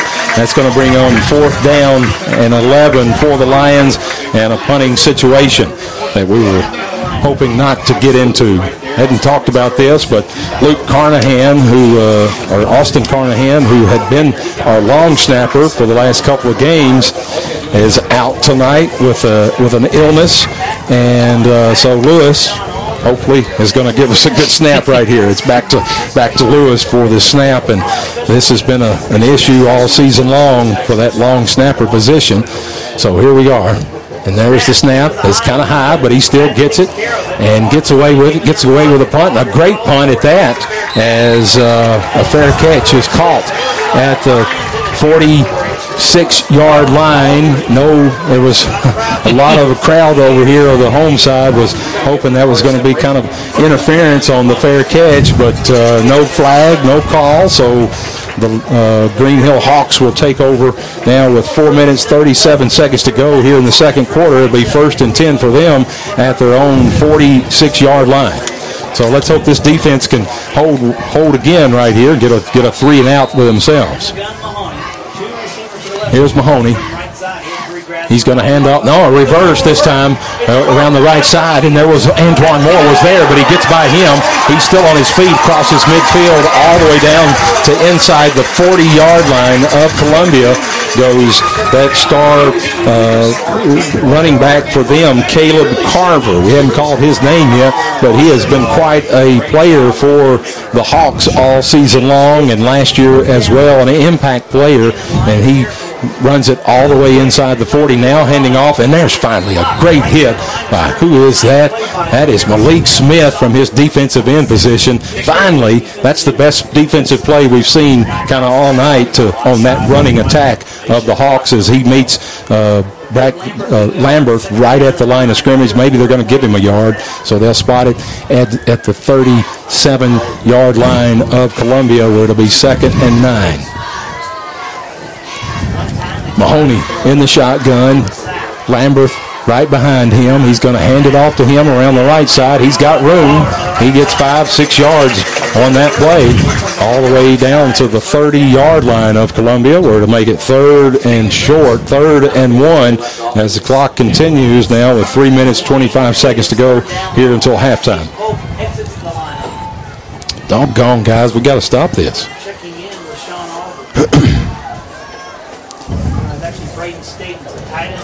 Mahoney in the shotgun, 3rd and 1. Now sets up to get the call from the sideline, changes the call. And there he goes. He's just going to hand it to Lamberth. He's got the 1st down and more, and still on his feet, still pushing all the way inside the 20-yard line of Columbia, down to the 19, where it'll be 1st and 10 for the Hawks. Columbia leading, still 14-7, but the Hawks are driving, and here comes Lamberth off the sideline. He's got somewhat of a limp as he comes trotting off the sideline. Mahoney now gets his team in the huddle. Here we go. 1st and 10 at the Columbia 19-yard line. Mahoney sets up. He's got Duffy there on his left hip.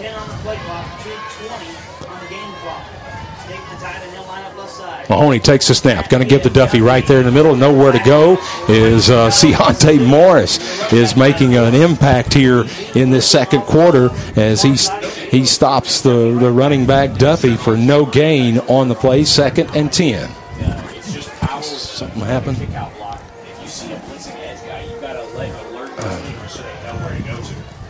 All right, there we go. Now I can hear. So 2nd and 10 from the 19. No gain on that last play. And he's going to give it to, no, he's going to pass it. And the ball's on the ground. That ball hit the ground. It's incomplete. Incomplete pass there as Lamberth was trying to reach to his wide receiver all the way out here to the left as Carver was, and he picks it up on one bounce and took off running.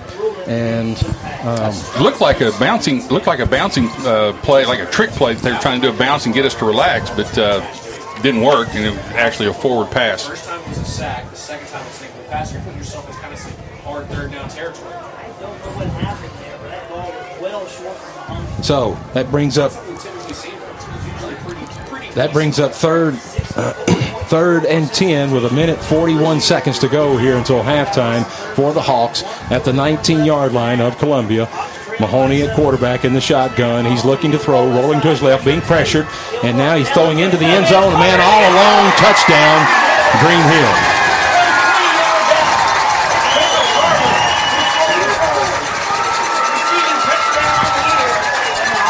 I couldn't see who that was. I guess it's Carver that makes the touchdown as he was all alone in the back of the end zone as Mahoney just rose out to his left and waits and avoided the pressure that he was being pressured in the pocket, steps up, makes that throw. 14-13 now. Columbia still leading pending this extra point for the Hawks. Obviously a busted coverage, and the safety came up when he saw him roll. And receiver got behind him. Here's the extra point attempt, the set, the kick, and it is good. So we are tied once again with 1:35 to go here in this second quarter at Green Hill High School in Mount Juliet, Tennessee. 1:35 to go. We'll take a quick timeout and tell you you're listening to Columbia Central Lions football on the Front Porch Sports Radio Network. Hi, my name's Cody Goins. I'm a partner here at Roof Systems, Inc., formerly known as Davis Brothers Roofing. We still have the same great service and same great people. Roof Systems, Inc., we do commercial and residential roofing. No project is too large or too small. Education is key here for us at Davis Brothers Roofing. We want to make sure that every customer knows exactly what's going to happen from the time we start until the time we finish. When a homeowner replaces their roof, it's the largest expenditure that they'll ever have. That's why we hope you choose us at Roof Systems, Incorporated. Check us out at www.roofsystems-inc.com. And welcome back to Green County. I keep saying Green County to Green Hill High School here in Mount Juliet, Tennessee, as the Hawks have just tied up this ball game with 1:35 to go until the halftime. 14-all here at Green Hill High School. Brand new high school facility, a beautiful, beautiful high school here off of Highway 70 here in Mount Juliet. Just an extraordinary campus that they've got here in place, and hopefully we can kind of answer here. We've just got 1.5 to go, but hopefully we've got something special for them. Maybe we can run this kick back. So here's the kick. Going to go deep. McCoy, or is that ball going to go out of bounds? Yes. And there's a flag, and we'll get the ball now on the 35-yard line is where Columbia will take over, 1st and 10 here with 1:35 to go until halftime. All tied up, 14-all here in Mount Juliet. Terry, you've got the stats on that scoring drive. I sure do. Green Hills went 54 yards in 7 plays, ending up with an 18-yard catch from Carver, and it was 14-14. Took 3 minutes and 2 seconds off the clock. 1:35 left in the half. Very good. Thank you, Terry. So here come the Lions up to the line of scrimmage, 1st and 10 at the 35-yard line. They'll mark the ball on the near side hash mark. Usselton under center. There's Biggers and Jordan Davis, or excuse me, Q Martin. But Luke Usselton looking to throw. He finds McCoy, but a flag thrown in the backfield. And McCoy goes all the way across midfield before he's finally run out of bounds at the 45-yard line of the Hawks. But looks like that one's going to come back. Probably a hold. Not sure who that was, but it was thrown very quick. There's the signal from the referee holding against Columbia.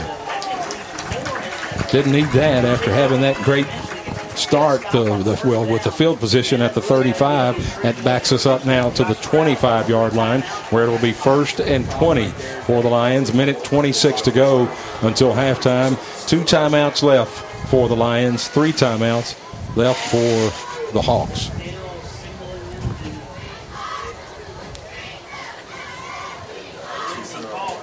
Big thing here now is not to give up a big turnover down this deep. So here's Usselton under center. No. I thought they were stopping play again, but they haven't.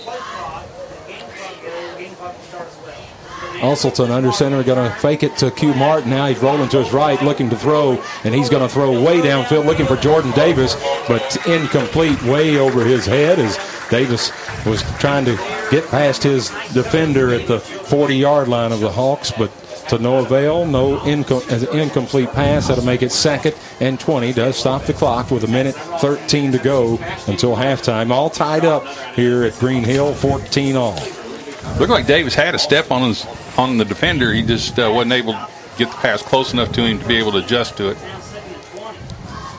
Yeah, he did. He let that ball go, but and Davis, like you said, did have a step, but it was just way over his head. So Davis this time goes wide to his left. Q Martin, Christian Biggers are at their wingback positions. Caden McCoy, and there's a they're going to give it to McCoy, or excuse me, to Q Martin right up the middle for that kind of the little trap play right up the middle, but to nowhere it was going. He might have got a yard on the play before he stopped, and there goes a timeout. I imagine that's going to be Green Hill, right? Because it's going to make it 3rd and 18 from the Columbia. Where are they spotting that ball now? The Columbia 27-yard line is where Green Hill is hoping they use the first of their 3 timeouts. So both teams with 2 timeouts as the clock stopped with exactly 1 minute to go here until halftime. Yeah, we ran that. They call it a Sally play. And we were trying to run, hoping that they would over pursue the rollout to the right and the sweep look to the right and run back underneath the left. Their backside outside linebacker did a good job staying home and sealing off the play. Very good. So both teams, good offensive performances here in the first half of play. Pretty even, obviously. We're all tied up, 14-all, as Columbia hopefully can try to convert a first down here and not give the ball up to Green Hill in this last minute of play here until halftime. Big crowd here on the Green Hill side, and Columbia's fans have filed in across the way. It's kind of hard to see them over there. They're in the dark. But here's Usselton under center.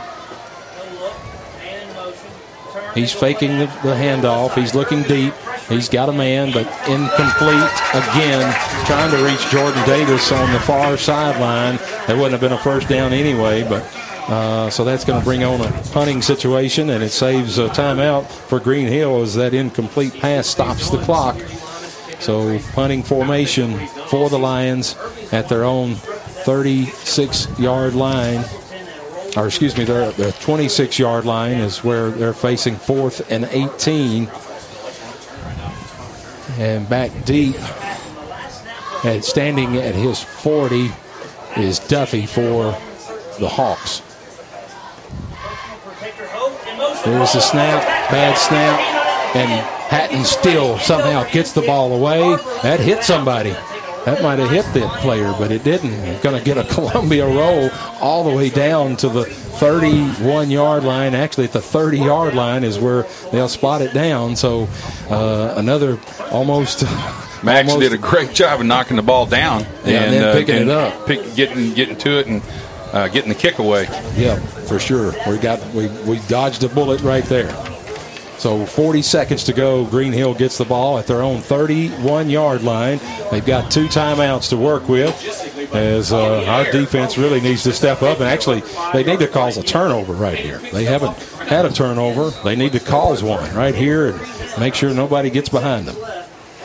Because you don't want to give up a big play right here. Mahoney is definitely going to be looking to throw it, I would imagine, even though they've had success running it. And he's set out to throw. He's being pressured, run out of the pocket. There's holding, and he does a little shuttle pass. And running back gets out of bounds. That's Nordstrom, who comes on the far side after picking up about 4 yards on the play, is where they'll spot the ball at the 35-yard line of the Hawks. Is there a flag? There is a flag. They've got a personal foul. on the Green Hill. I'm not sure what that is. That's not helmet to helmet. He said personal foul, and then this. Yeah, he put his both hands together. I thought this was terrible. I've never seen that signal before. There he is. He's going, let's see. He does it again. Yeah, he does it again. Puts both fists together right in the middle after he calls the personal foul. So backs him up 15 yards with 32 seconds to go here until halftime. The only thing I can figure is that's an illegal crackback, but I've never seen that signal used. That backs him up to the 20-yard line as Mahoney now rolls to his right, looking throws. Got a man open on the far sideline, but immediately Adrian Hidalgo makes the stop. A minimal gain on there as they'll need to use a timeout, I would say. But so he kept him inbound, so the clock's running. That's to our advantage. Yeah, I would have called a timeout, but they're not. 15 now inside 12 seconds to go. Clock still running. They're going to be content, I guess, just to let this clock run out. Down to 5. And that's what's going to happen. So it's going to end up being a tie ball game here at halftime, and a great game it is. And we want to remind you that at halftime we'll join J.P. Plant and TriStar Friday Night Live right here on the Front Porch Sports Radio Network. But, guys, a pretty even matchup here at halftime, 14-14 at Green Hill. Looks like right now when the team that's going to end up winning this game is the one who's going to be able to make the best defensive adjustments to what the offenses are doing. Green Hills is just methodically pushing us down the field 6-8 yards at a time, and we're not able to stop them on a consistent basis. When they go away from that play is when we're actually making the plays to stop them. On the other hand, Central is getting stymied a little bit at the line of scrimmage, but we're able to make big plays for first downs on second and third down, and able to keep our drives moving and score well enough to keep up with them. All right, Terry, I'm not sure if you've gotten your stats there yet, but we've got if you do, go right ahead, because we'll join JP at the top of the hour. Absolutely. For their segment. For Green Hills, they've had 117 yards rushing already, 21 passing. And for Columbia, 83 rushing and 38 yards through the air. So, very good. Thank you, Terry. Appreciate that. And so it's 14-14 here at halftime, and we will join after the breaks. We'll join JP for TriStar Friday Night Live to get you up to speed on what else is taking place across not only our region but across the state. So thank you for folks for listening to Columbia Central Lions football on the Front Porch Sports Radio Network.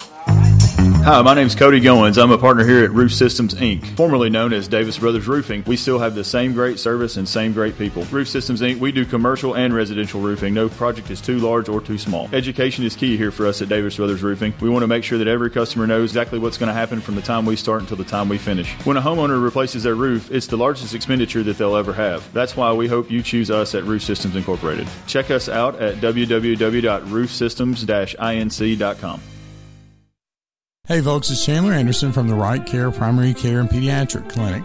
Folks, we are open from 8 a.m. to 6 p.m. Monday through Thursday. We provide pediatric care, primary care, and even urgent care if you need to get in during those hours. Our provider there is Kelly Kelly. She does DOT exams as well as well woman exams, and she does our pediatric well child physicals. So folks, if you're looking for the right care and a provider that's not going anywhere, come see us at the Right Care Primary Care. Friday Night Live is brought to you in part by the U.S. Army. In the boots of a U.S. Army soldier, you'll move forward in your career and make a real difference in the world. Find the right fit with more than 150 occupational specialties. Learn more at usarmy.com. And the Tennessee Highway Safety Office, reminding you, booze it and lose it. The bad decision to drive drunk will land you in jail. And by Wilson Bank and Trust. Visit wilsonbankandtrust.com for more details. Wilson Bank and Trust, proud supporter of high school sports.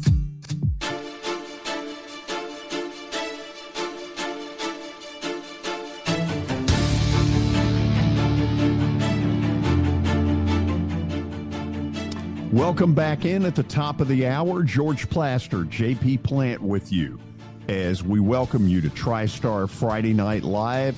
A lot of the Middle Tennessee games are at halftime in the Eastern time zone, a lot of them have gotten into the fourth quarter, including the big showdown between Maryville and Alcoa. First, let's get you a scoreboard update from JP Plant, and then we'll talk to the guru, Murphy Fair, who's in the on-deck circle. With the latest scores you care about, here is a Wilson Bank & Trust scoreboard update. All right, some of our games in Middle Tennessee of note. We've got Lebanon leading at Siegel 7-0 second quarter. Watertown up 7-0 at DeKalb County. Elsewhere, Portland up on White House 20-14. Pardon me, at a station camp 14-0 up on Gallatin. Shelbyville down by a point at Riverdale second quarter, 7-6 your score there. Wilson Central up 7-6 at Springfield, that at the half. It is Dixon County leading Clarksville 10-7, and that is a second quarter score. Clarksville Academy up big on Tennessee Heat, 52-0 late in the second. 19-7 your score, Kenwood over West Creek. That's a first quarter score. Rossview at the half now leading Northeast 27-14. Green Hill and Columbia Central tied at 7. That's late in the first half. Franklin Road Academy has scored back-to-back touchdowns. They lead by 14 now, 21-7 at home versus Columbia Academy. DCA 21-14 up at White House Heritage. It is Pope Prep 14-10 leading Independence, that in the second quarter. Also in the second, CPA shutting out MBA 14-0. And Harpeth at Sycamore 14-0. There's only one, the Guru, and he shares his knowledge exclusively on TriStar Friday Night Live, presented by the U.S. Army and the Tennessee Highway Safety Office. Time for class with Murphy Fair. Here's George Plaster. Hello, Guru. How are you tonight? All right, I'm the teacher. You better spit that gum out of your mouth right now. Absolutely, or I'll get demerits, and I'm certainly used to that. So, Murphy, tell people where you are and what you've been watching. Well, I'm on 840 now, headed to the house, but I have been at Fairview High School in northern Williamson County. Great ball game. They're playing the Chargers, the Westview High School, whose quarterback is committed to play at the University of Alabama last year. Believe you me, George, he's the real deal. I knew he could throw the football, but I swear he looked like Fran Tarkenton in the backfield. He is scampering from one sideline to the other and has good speed, throws a pretty ball. He really does. His team is up 13-7 over Fairview. Fairview was first to score, went up 7-0. Then Westview came back and evened the game at 7. They have since kicked a couple of field goals, nothing terribly long, probably in the 35 to 40 yard range, but a really good ball game, a good crowd on hand on both sides of the field. It looks like it might be one that goes right down to the wire. Chris Hughes and company leading the Fairview attack, and the head coach at Westview. A lot of listeners might remember Jared Neal, a quarterback at Beach 5 or 6 years ago, maybe 6 or 7, but he's the head football coach. So, Ty Simpson learning from one of the best. If his dad is the head coach at UT Martin, isn't instructing him well, certainly his high school coach is. So, Murphy, I don't know how much you've been able to pay attention to this, but Maryville jumped all over Alcoa 17-0, and it seemed to me Alcoa had one of two choices. They could either just lay down, give up, and get blown out, or fight back, and that's exactly what they've done. And going to the fourth quarter, they've cut the lead to 20-13. You know that's got to make Gary Rankin feel good. Oh, absolutely, without a doubt. I dare say you won't ever see a Gary Rankin team quit. Our effort from the opening to the fourth. And you don't see them down often, but it's not like they don't know what to do. They just tighten that strap on the helmet and cinch up their belt and hit a little harder, and it sounds like that's what they've done. And guys, while you're talking about that, I've got an update. Alcoa has tied this game with 9:54 to go. It is 20-20 at Alcoa. Oh, wow. Doesn't get any better than that.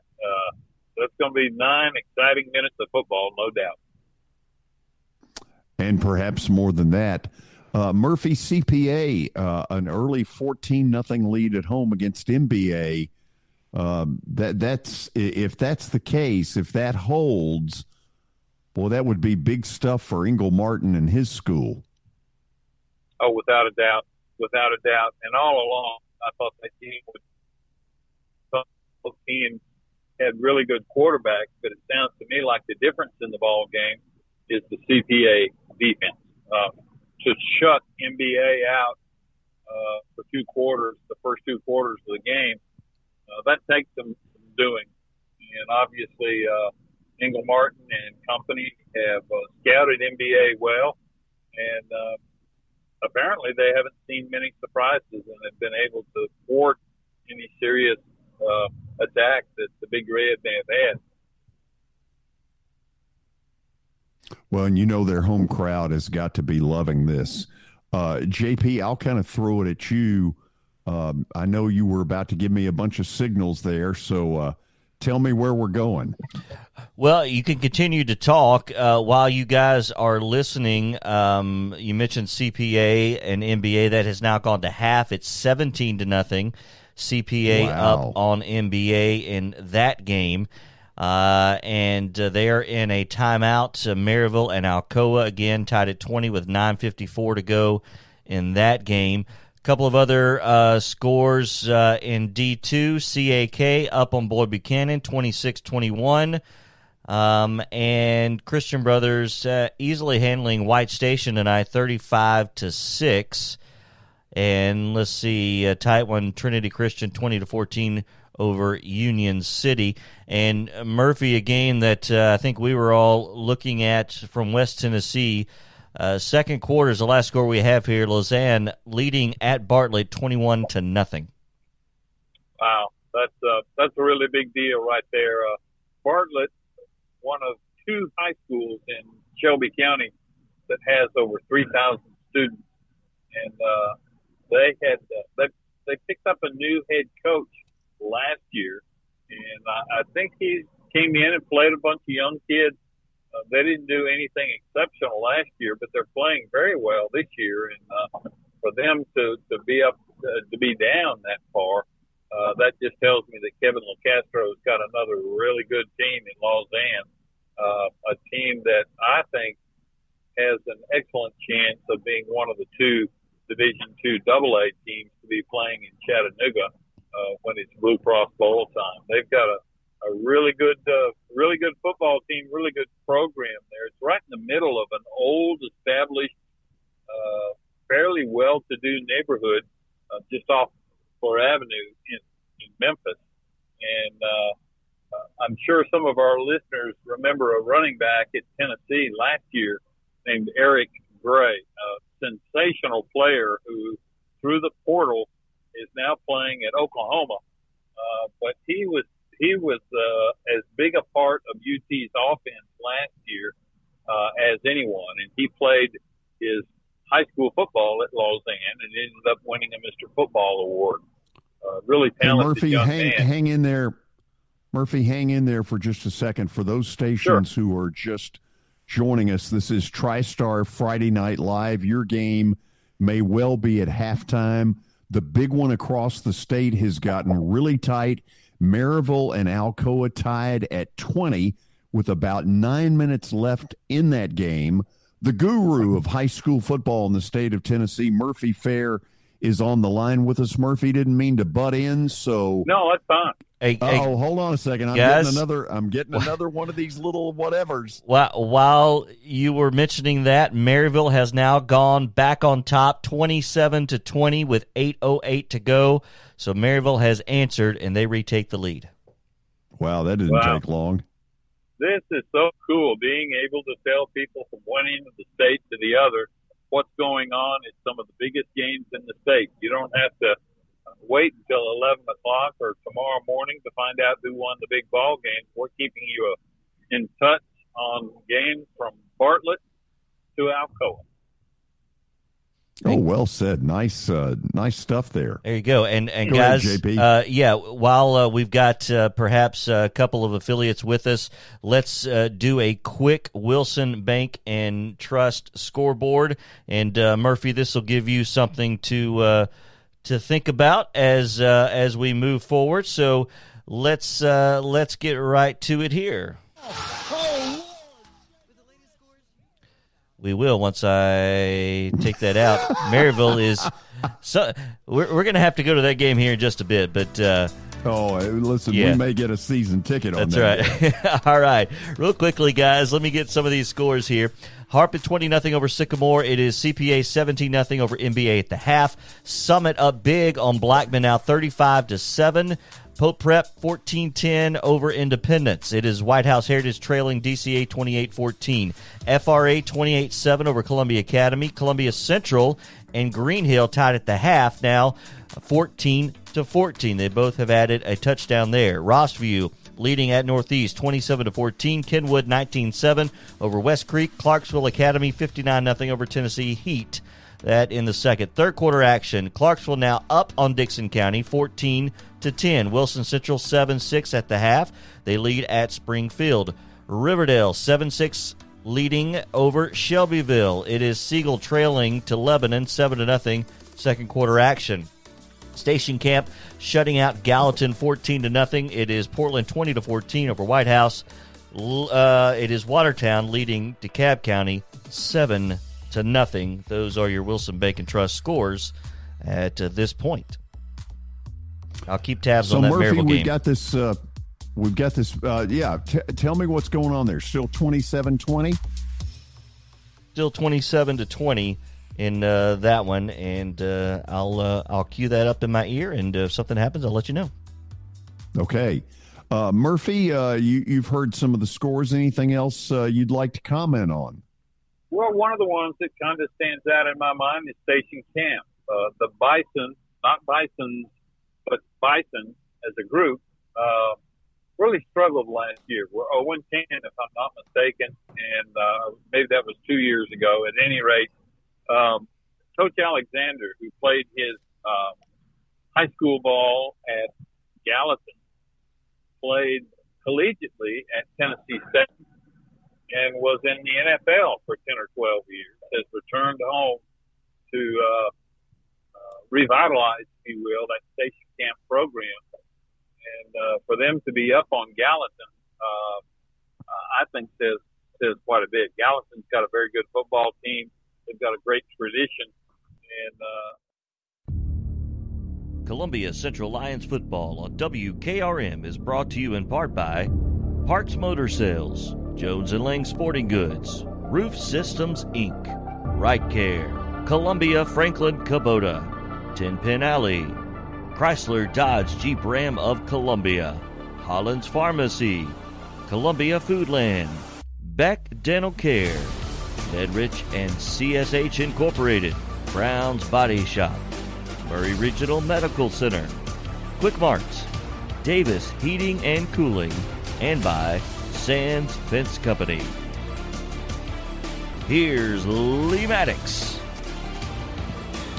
Welcome back to Green Hill High School, everyone, in Mount Juliet, Tennessee, as we've got a great ball game here in the second half, getting ready to set to kick off here as both teams are back on the field in a 14-all game. Fellas, it was a very balanced game so far. We're obviously tied at 14-all, and we're going to see who's going to want it the most. That's what it all comes down to, and I don't know. Yeah, as I said right at the end of the half, the team that's going to win this is probably going to be the team that makes the best defensive adjustments to whatever their opponents do. We've got to do something to stop their base power play. They're just gashing us off tackle and inside the tackle, and we're hurting them with the big play, either the reverse, the excuse me, the counter play or the play action pass off of that, and so they're going to have to make some adjustment to that. Whoever makes that best adjustment is probably going to be the one that comes out with the win on this game.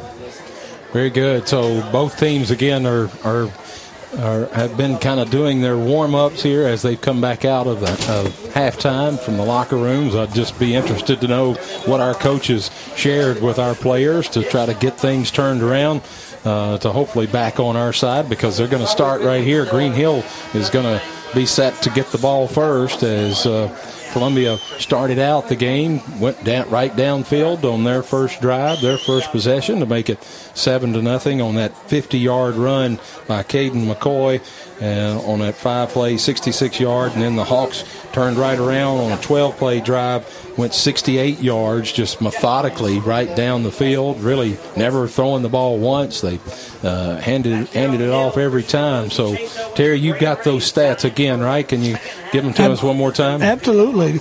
Green Hills obviously rushing was the name of the game. They had 117 yards rushing, only 21 passing, but they did have the one big touchdown on the 19-yarder. They only had 21 yards total passing, but 19 of them on that one play. And Mr. Lamberth has rushed the ball 15 times for 87 yards. He's kind of been their big play guy. And for Columbia, McCoy, obviously, with that 53-yarder early on, he has total of 64 on 6 carries. And our quarterback, Usselton, started out hot, 3 in a row, but then he missed his last 4. So we've got to turn that around. Jace Hoth, 2 great catches for 23 yards, and McCoy had 1 for 15.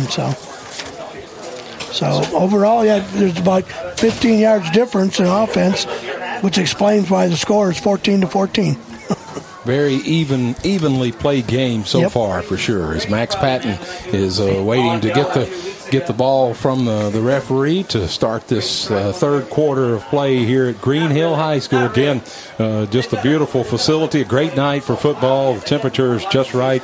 It's not what it's been, what we've had for the first 3 games of the season. Almost a touch of fall in the air. And here's Max Patton approaching the ball, and he's going to kick it line drive, and it's going to go down to the 20 is where Duffy will pick it up at the 17, and he's still on his feet across the 30, now the 40, and before he's finally knocked out of bounds, looks like Max Patton made the hit out of bounds to finally get him, and that's going to give the Hawks very good field position to start this third quarter as they'll mark him out of bounds, still waiting on the spot.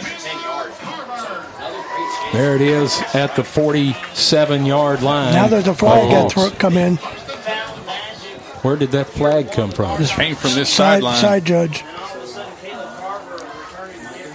That's in the backfield of the Hawks. Let's see what he's going to say. Sideline warning. So that's just a warning. That's not going to be unless they've already given them a warning. I think that's their first one. Some of the Hawk players are backing up like they thought he was going to be backing up, but they're going to spot the ball at the 47-yard line is where they'll start it 1st and 10. Cade Mahoney, the talented junior quarterback for the Hawks, is in his shotgun position. And he's got Brax Lamberth, the pretty good running back. You said 87 yards already? 87 in the first half. On the 15 carries. So we've got to do something with our front defensive linemen as well as our linebackers have got to stop this, because you would think if that worked for them the first half, they're going to try to go right at it again, and there's the handoff right up the middle, and he's got room. He's gone for 10, 15 yards on the play, or 14 yards. They'll give him up to the 40-yard line of Columbia. Already goes Brax Lamberth, so that puts him close to 100 yards already on the night. It puts him just over. 104. Just underway, 1st and 10 for the Hawks at the Columbia 40-yard line. All they're doing, they're not really just overpowering us, just walling us off from making the play on them. Great job by that offensive lineman for the Hawks, and going to hand it right off to Lamberth right up the middle, and he goes for 5. Down to the 35 of Columbia, so it'll be 2nd and 5 from there, just underway here in the third quarter of play at Green Hill High School in Mount Juliet, Tennessee, all tied up, 14 all. and he's getting 5 yards down the field before anybody touches him. I'm not understanding that. Where our linebackers are. They're just getting to our linebackers, apparently. Got to hand it off again right there in the middle. And finally, Watson, Harvey, and Joseph. Oh, ball's on the ground. Ball's on the ground, but recovered, looks like, by Green Hill. And that's going to make it enough for another first down for the Hawks as Jace Hoth and Whaley were finally in on the stop. But, again, another first down run, another 5-yard pickup. By Lamberth right up the middle, and finally he comes off the field to get a breather.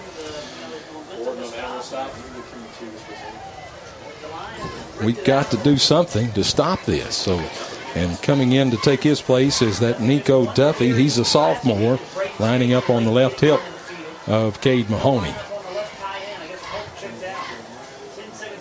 First and 10, going to give it to Duffy right up the middle, and he's finally hit right there immediately by Tristan Harden, that big sophomore defensive lineman for the Lions, 5'10", 270 pounds. But he did get a yard and a half at least on that carry. It looks like they've given him a lot more than that, 2 yards at least. So it'll be 2nd and 8 from the Columbia 28-yard line. Again, just underway, the opening drive of the third quarter, as the Green Hill looking to get into the end zone, but we've got to make a stop. Here's Duffy getting the ball on the left side, and he's going to get racked up by, not sure who that was. I think it was our cornerback. Number 88? No, that's Jay Frierson. That's Jay Frierson, and he's wearing number 21 jersey now from his cornerback position. So still picks up 5 yards, right? Mm-hmm. Now, if we can force a mistake here. 3rd and 5 from the Columbia 25-yard line. And there's offside on Ciante Morris. Runs across the line too quickly. And going to be 5 marked off against the Lions. So they'll spot it now at the 20-yard line. And that's going to be... Are they going to call it a first? No. Yep, they're calling it a 1st and 10 from the Columbia 20-yard line. So that's something that we can't let happen. Yeah, they're having enough success on offense. We don't need to be giving them yards. Ciante Moore's lining up at kind of an outside linebacker. Just came rushing in there trying to do something to stop it. They're handing off again, and finally stopped. Lincoln English comes up from his safety position. Excuse me, to make the stop after about a 2 or 3 yard pickup on the play. About a 2 yard pickup, so it'll be 2nd and 8 from inside the 20. They'll mark it now at the 17-yard line of the Lions. Yeah. Just got to be careful. Their safety's coming up that quick to make run stops, not to get messed up with or not to get fooled by play action. Lamberth back in the game. They're going to hand it right off to him. He's up the middle. He's got a hole. He's going all the way to the end zone. Touchdown, just like that. Green Hill. They take their first lead of the game. Now at 20-14 with 8 minutes, 21 seconds to go here in the third quarter. So Green Hill just doing what they did the whole first half, just running the ball right at the Lions. The Lions not able to answer, not able to stop them at all. Right now it just looks like our defensive tackles are on roller skates. They're being pushed back 5 and 10 yards each play. And they're getting in the way of the linebackers and making plays. We've got to do something to stop that push. Crickmar on for the extra point of tip. Here's the snap, the set, the kick, and it is good. So there's timeout on the field. 8 minutes, 21 seconds to go here in the third quarter. New score as Green Hill takes their first lead of the game. They're 21, Columbia 14. Hopefully the Lions will be able to answer right after we come back from this break. You're listening to Columbia Central Lions football on the Front Porch Sports Radio Network. Barbara Lincoln with Hollands Pharmacy. You may have heard our previous commercials about compression hosiery that we carry at Hollands Pharmacy. Well, we've recently expanded into a full line of knee braces, back, wrist, ankle, and other support wear. We will gladly help you get just the right fit for these items and, of course, special order items to ensure the proper fit. Come see us at Hollands Pharmacy, 1608 Hatcher Lane, or call us at 931-388-4233. 388-4233. Welcome back to Green Hill High School as we're just really underway here in the third quarter at Mount Juliet, and Terry, what's the scoring status there, the summary? Yeah, it was a 17-yard run to end the play by Lamberth. They went 53 yards in 8 plays, took 3 minutes and 39 seconds off the clock. It is 21-14 Green Hill at 8:21 left in the third quarter. So we got an answer. Here's the kick after that touchdown, a high kick. It's going to go to, nobody took it. And now Q Martin finally takes it at his 7-yard line. He's looking for blockers, and he's got some room around the left side if he could just get turned around. And finally, he makes something out of nothing. Both of the deep back receivers there, just not sure who was going to take it, and they both decided that the other one was going to take it, and that ball just kind of dropped and set there at about the 7-yard line. Q Martin finally picks it up, and he gets it all the way. Another flag. That's going to be a block in the back, right? And so, the clock continued to run during... He got it back all the way up close to the 30-yard line before he was finally brought down, but now that flag is thrown at about the 18-yard line. So what was that call? I didn't see it. Block in the back. Block in the back. Illegal block, yeah. So they're going to back it all the way up to the 4-yard line is where Columbia will take over 1st and 10, 7 minutes, 58 seconds to go. They're down 21-14. I think that's actually the 9-yard line, guys. Yeah, they're at the 9. 1st and 10 at the 9-yard line. Usselton under center. He's going to give to Martin in the jet sweep. Martin looking, that's Biggers on the right side. He breaks around the right side of the defenders and gets pretty good yardage there. Picks up 6 yards before he's finally brought down. It'll make it 2nd and 4 for the Lions. So a good pickup, maybe 7 on the play, 2nd and 3. So a good run there by Biggers picking his way around the right side. They were able to seal off their penetration this time, and they can get on the corner. So we need to keep this going and answer this touchdown drive that the Green Hill started out the third quarter with. There goes Martin, and he's going to hand it off right up the middle to McCoy. And McCoy, not much room there. He gets maybe a yard before he's brought down in the middle of that defensive front line for the Green Hill Hawks. That'll make it, he did get 2 yards maybe. No, they're saying we got a first down. So he did get enough for the first down. Great job. I didn't anticipate that he got 3 yards, but he got them first and 10 just inside the 20-yard line at the 19 of Columbia. Clock runs under 7 minutes now to go here in the third quarter. Columbia down 21-14 to the Hawks. Usselton under center, 2 wing backs, and Caden McCoy at his back.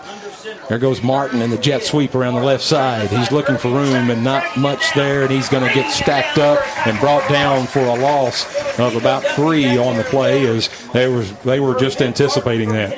Yeah, the outside linebacker and the corner both got away from their blockers and were able to seal off the play before he could turn the corner. That's been our bread and butter play pretty much for several games now, and looks like Green Hill has got kind of an eye for that, so hopefully we can bring some kind of wrinkle out of that. And so a loss of 2 on the play. It's going to be 2nd and 12.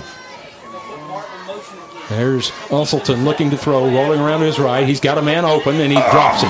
Caden McCoy came out of his backfield position and had the ball. It was all alone, and just a good pass, just dropped the ball. Yeah, that's 2 drop passes we've had. Other one was a little harder, but this one he definitely should have caught. Yeah, he had a little room there. Yeah, can't make mistakes. Yeah, ran the bootleg off of the wing, off the buck sweep look, and he was wide open. Wasn't anybody within 8 yards of him. He would have probably gotten his first down at least, if not more. Just turned up the field too quick. He's a speedster for sure, so now we're in a hole, 3rd and 13 from the Lions' 16-yard line. There goes Martin in the motion. Usselton rolling around to his right, looking to throw. Same play. He throws it back to Caden McCoy, and he's got it this time across the 30. He gets his first down before he gets knocked out of bounds at about the 35-yard line of the Lions. So they just ran the same play again. Just come back. If it worked, try it again. Yeah, he is so fast. that it's hard to keep up with him. I think that's a great weapon to have. He's either at running back or send him into motion or send him across the middle of the field. And with that wing tee buck sweep look, it's hard to stay man to man. I think that's what they're trying to do underneath, and he's able to outrun his cover man. 1st and 10 at the Columbia 35-yard line. Usselton under center. There goes Q Martin. Oh, ball's on the ground. Usselton was able to get back on it, land it. He looks like they couldn't make the connection in the center and quarterback the snap there, so they're going to lose a yard and a half on the play. That'll make it 2nd and 12 from the Columbia 33-yard line. Don't need that kind of thing to happen. So let's see what the Lions do here. Usselton under center. There goes Martin in motion. Going to give it to Martin this time. He's still looking for room. He's got a little room, a little crease right back up the middle, and he's going to get his first down enough all the way up to the 46-yard line as Martin takes that jet sweep. And before we got a flag. A flag in our backfield. Oh, my gosh.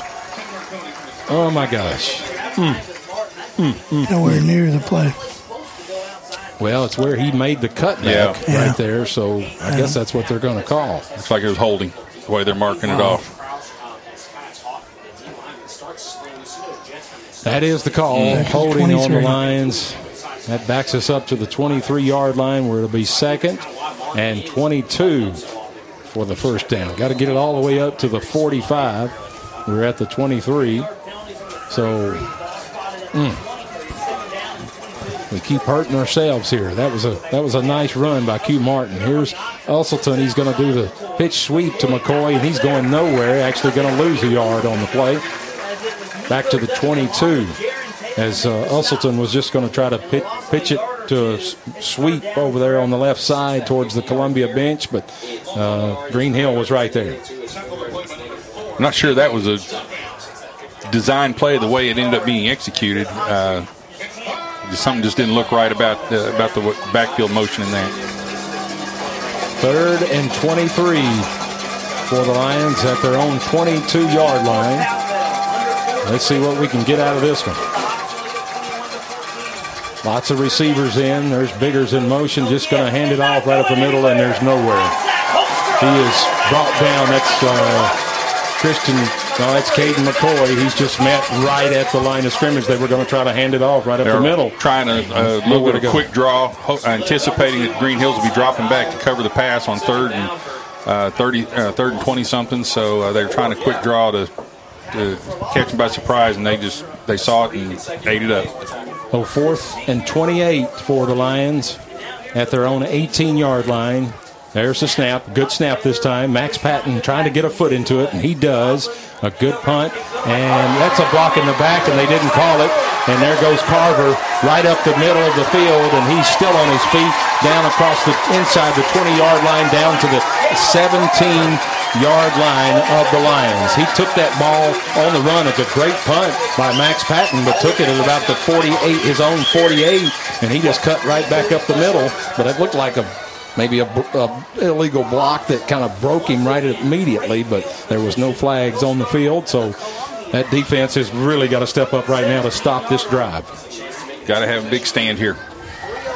And we know what they're going to do. Yeah. They're going to run it right at us. So here's Mahoney at his 17, 1st and 10. Low snap. He's going to give it to Lamberth around on the left side. He's got plenty of room. He gets inside the 10. Pat gets another first down. Going to get him all the way down to the 6-yard line is where they'll mark him down before it's going to be 1st and goal now. 2 minutes, 50 seconds to go here in the 3rd quarter as Green Hill already scored once this quarter to go up 21-14. They're looking to go up a little more. There's got to be some kind of stop here by our defense. Somehow a turnover. We're due a turnover. Let's see what they do. Here's Mahoney. There's a ball on the ground. Ball's on the ground. Mahoney just takes a bad snap, and the ball bounces on the ground right back to him as he just falls on it. So they're going to lose about 3 on the play, it looks like, maybe, where it'll be 2nd and goal from the 11-yard line. Now that's the play that's put them off schedule. As long as they stay quote unquote on schedule, you know, at 5 and 6 yards. So now they're off schedule. Let's see if we can turn this over. Second and goal from the, I'm going to call it the 10. Looks like the 11 to me. There's the snap. Going to give it to Lamberth around the left side, and he is hit hard by Watson Harvey. No, that's Joseph Whaley who comes in from his linebacker position. No gain on the play, or maybe even lost a yard, looks like to me. Well, no gain, they're going to say. Third and goal. No, it is. They're marking it at the 11. Third and goal from the 11. Minute 30. Man, it's a quick quarter. We've already down inside a minute and a half to go. 90 seconds to go here in the quarter. And Green Hill up 21-14. Here's Mahoney. We got to have another stop. He's looking to throw. Rolls to his right. He's got a man wide open there. Looking to get in the end zone. And it looks like that he is going to be short right at the 1 yard line is where he is stopped just short of. He was trying to reach into that across the goal line, but he was stopped there. I couldn't make out. It is so hard to see. It's really dark from where in our position from the press box. It's very hard to see across the field there. Fourth and goal at the 1. They're going to kind of take their time. We need to have some penetration by our defensive front this time. Without a doubt. Play clock down to 10 seconds. They're going to have to hustle up to the line, and Mahoney's going to go under center. Let's see what he's going to do. And I don't think he got it. I think they held him out. I don't think he got it. He did not get it. They are going to mark him short of the goal line. The Columbia Lions have held the Green Hill Hawks at the 1 yard line. Wow, 22 seconds to go here in the third quarter. First time in the whole game we've actually got penetration through the guards that time, and it came at a huge play. It really did. He was just going to try to hand it off. I'm not sure if that was Lamberth or who that he was trying to hand it off to, that he did hand it off to, but there was just nowhere to go. About as close as it can come without getting in. Yeah, I mean, it's inches of the goal line. We got to get it away from there right now. Let's go 99. And they are so far away from where we are, I can hardly see them. Usselton is going to hand it off to McCoy. No, he's looking to throw. He makes the throw. Who is that? That's Jordan. No, that's Q Martin. He's at the 40. He's at the 50. Just a quick pass out to the right side of the line, and we've got a man down. Gutsy call right there. End zone, but a great effort on Usselton and a great holding that line, giving him time to throw the ball, and Q Martin just found his way open. I'm trying to make out who's hurt in the back of the end zone for the Lions. That is Luke Usselton, the quarterback. The quarterback he's on one knee right at the moment. That is the quarterback, Luke Usselton, who got the play off. Beautiful pass. I think he got hit just as he let go of the ball, and I'm hoping it's just knocking the wind out of him. Yeah, but that's going to mean he has to sit out for one play at least. And that Perry Bowman, I'm hoping the senior is over there warming up. I can't, like I said, it's really hard to see anything out of these windows of this press box. But now Usselton is walking off on his own as coaches and trainers are there helping him to the sideline. He looks like he's going to be okay, but they'll have to check him out on the sideline to see. But one play for sure, he's going to have to sit out. And we're going to have a new quarterback to come in to at least run one play. And, again, ball is now spotted. 1st and 10 for the Lions at the 50-yard line. 8 seconds to go here in the third quarter. That was, again, real gutsy play by Coach Moore on calling that play-action pass.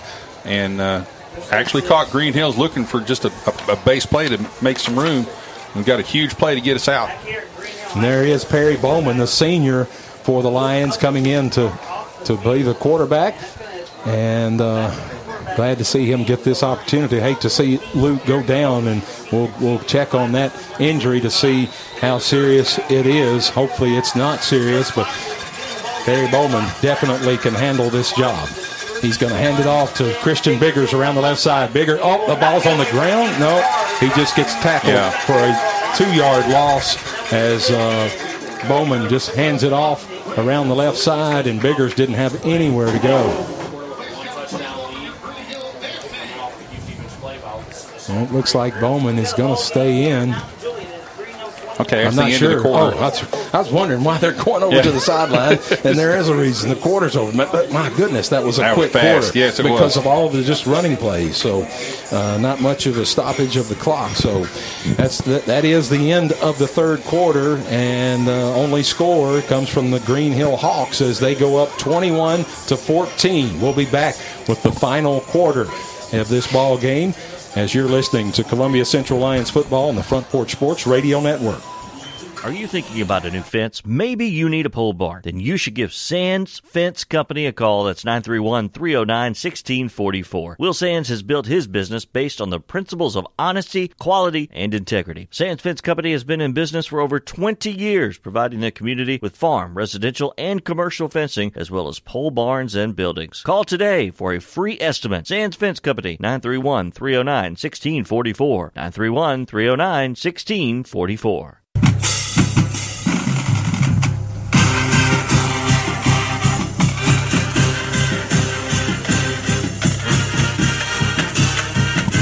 And welcome back to Green Hill High School as Luke Usselton does make it back in the ball game. And he's looking to throw. He's in green pressure. Now he's going to be forced to run, and he gets back to the 50-yard line where he'll pick up a couple of yards. So it's going to make it 3rd and 10 from there. Just underway here in the fourth quarter of play. Columbia down 21-14 to the Green Hill Hawks here at Mount Juliet, Tennessee. So Usselton must be okay. He's if we stay with our pattern now, we need a big play for about 12, 15 yards. It's been our pattern. We get stymied a couple of plays, and then we were able to make a big play. Usselton proved right there that he's going to be okay because he was going back to pass, and he scrambled out of the pocket and actually pulled the ball down to take off running and picked up a couple of yards there. So 3rd and 10, he's under center. There goes Jordan Davis getting the option sweep or the jet sweep, and he's in trouble. He was going to try to throw the ball, and he's going to lose 5 yards on the play. He was looking to throw on that jet sweep option there, and to no avail. So that's going to bring up a punting situation for the Lions now. 4th and 15. As the ball spotted now at the Lion 45-yard line. Actually, Green Hill's defensive backs did a fantastic job. They stayed back deep. The man he was trying to throw to was actually double covered, and he just didn't have anywhere to go with it. And that was a new play that the Lions were going to try to use. And so here's the punt. Good snap. Max Patton looking to punt, and a high but short punt. So they're going to get good field position at the 38-yard line of the Hawks is where they'll take over 1st and 10. And unfortunate there, but at least, we proved that we can hold them. So we just don't need to let them get this far down the field this time. Let's go 3 and out or get a turnover. That's exactly what needs to happen. There needs to be a turnover on this defense. I see Antoine Moore and Malik Smith that are on that front line for the Lions, and Jaravius Hall, the freshman, Levante Addison at defensive end. And those linebackers need to step up, and let's get this thing turned around right here quick. Here's Cade Mahoney in the shotgun, and he's just going to hand it off to Brax Lamberth right up the middle, and he goes for 5. He gets another 5 right up the middle. We still haven't been able to stop that base play consistently, and it's hurting us. Again, they're beating our tackles with single blocks. They gave him 6 yards on the pickup, so 2nd and 4 at the Hawk 44-yard line is where Green Hill will face with 9 minutes, 50 seconds to go here in the ball game. They're up 21-14 over the Lions. Here's Lamberth getting the ball on the right side. He finally gets tripped up, but I think he's going to be close to another 1st down. He fell for 2 yards anyway. They hit him after he crossed the line of scrimmage, but he fell 2 yards, as it is going to be a 1st down for Green Hill at the 40, at their own 49-yard line, just shy of midfield. Did a better job of holding our leverage and not getting pushed completely back, but again, Two or three steps is all he needs. Still too much. Way too much. They're going to do it again. They got nothing to stop them so far. Lamberth is out. This play, Duffy's in. Let's see what Mahoney's got in store. He's going to give it to Duffy, and he's right around the left side, and he's got room. He's got 10. He's still on his feet. There was a face mask. Hopefully they didn't see that. No, they saw it. They saw the face mask after he picks up 13 yards on the run over the left side of the line. Well into Columbia territory, down to the 38-yard line of the Lions is where the ball is stopped, and there's a personal foul, face mask on the Lions. Didn't see who that was, but I could tell that there was. I guess that's the only way they could have got him, because that boy was going. Yeah, on that play, we tried a run stunt to try to seal off the gaps, and we just literally ran past him. And that takes it all the way down to the 23-yard line of Columbia, where Green Hill will set up for first and 10 after that big run and the big 15-yard mark off after the run. Mahoney in the gun, going to give to Duffy right off the middle, right up the middle, missed there in the line of scrimmage. He picks up 4 yards just like that. 5 yards, another 5 yards, second and 5 from the 18-yard line of Columbia. Goodness gracious, they get 5 yards every play. Yeah. At least 5. There's nothing very imaginative about what they're doing. They're just backing their ears off and running right over the top of us. And it doesn't matter who's running the ball. They're just they're two good running backs, and they're following their blocks, and there's a hole right there. Here we go. There's Duffy getting the ball right up the middle. He's got 5 yards.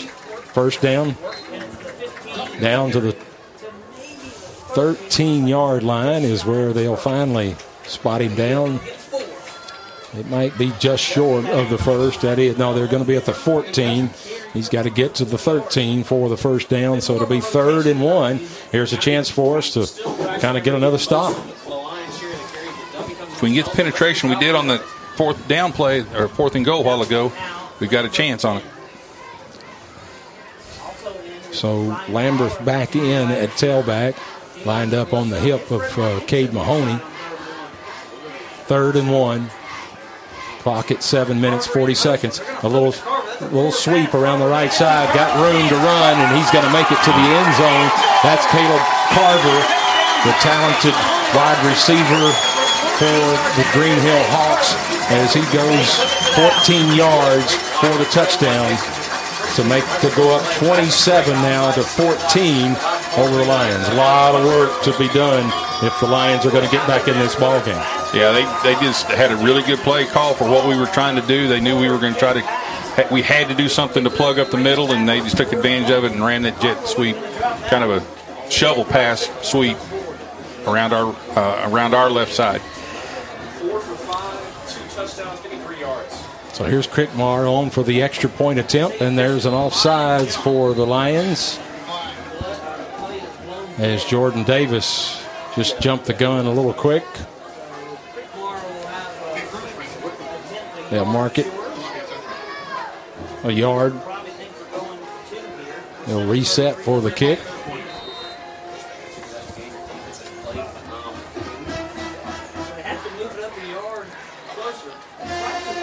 Doggone it. Here we go. Here's the snap, the set, and the kick. It is no good this time. No, they're saying it's good. Looked like it's no good from here, but what do I know? The new score is 28 for the Green Hill Hawks, 14 for Columbia. Somehow they've got to get back in this ball game. 7 minutes, 33 seconds to go here in the ball game. You're listening to Columbia Central Lions football on the Front Porch Sports Radio Network.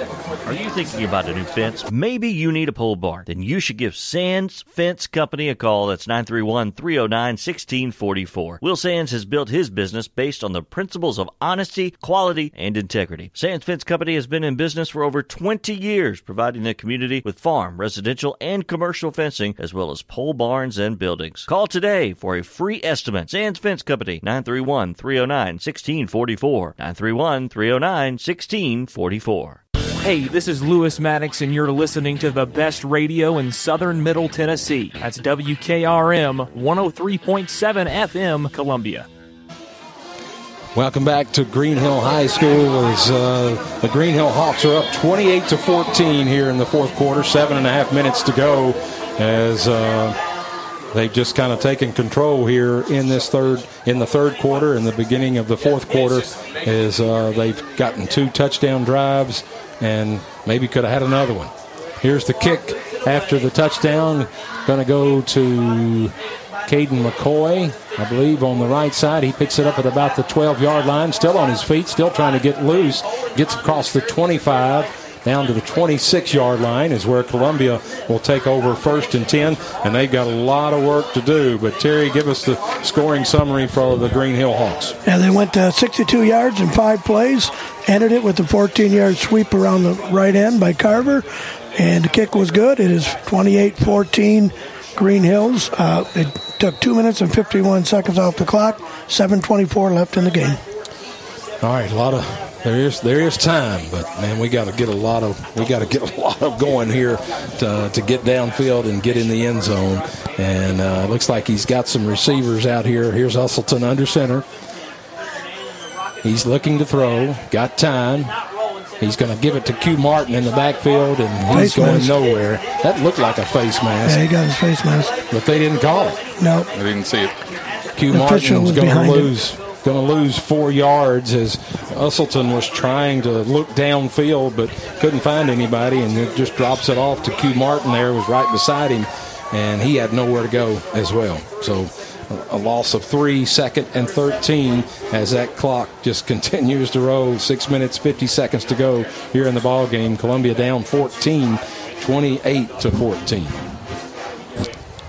They know we're going to have to push it downfield a little bit, so their defensive backs are playing a little softer. Here's Usselton looking to throw. He finds his man, but maybe a yard pickup there with Caden McCoy on the right sideline, but just not much to talk about there. Had a guy waiting on him as soon as he caught the ball. So...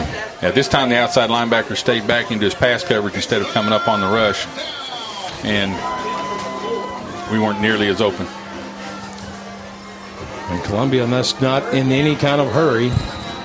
Doesn't look like to me. Now there's a timeout by Green Hill. Not sure what they saw, but maybe didn't have the right coverage out for that. The coach is upset over here on the sideline, but they quickly call a timeout, and that kind of helps us. 6 minutes and 4 seconds to go here. Let's reset some things in this ball game. We'll take a quick break by telling you're listening to Columbia Central Lions football on the Front Porch Sports Radio Network.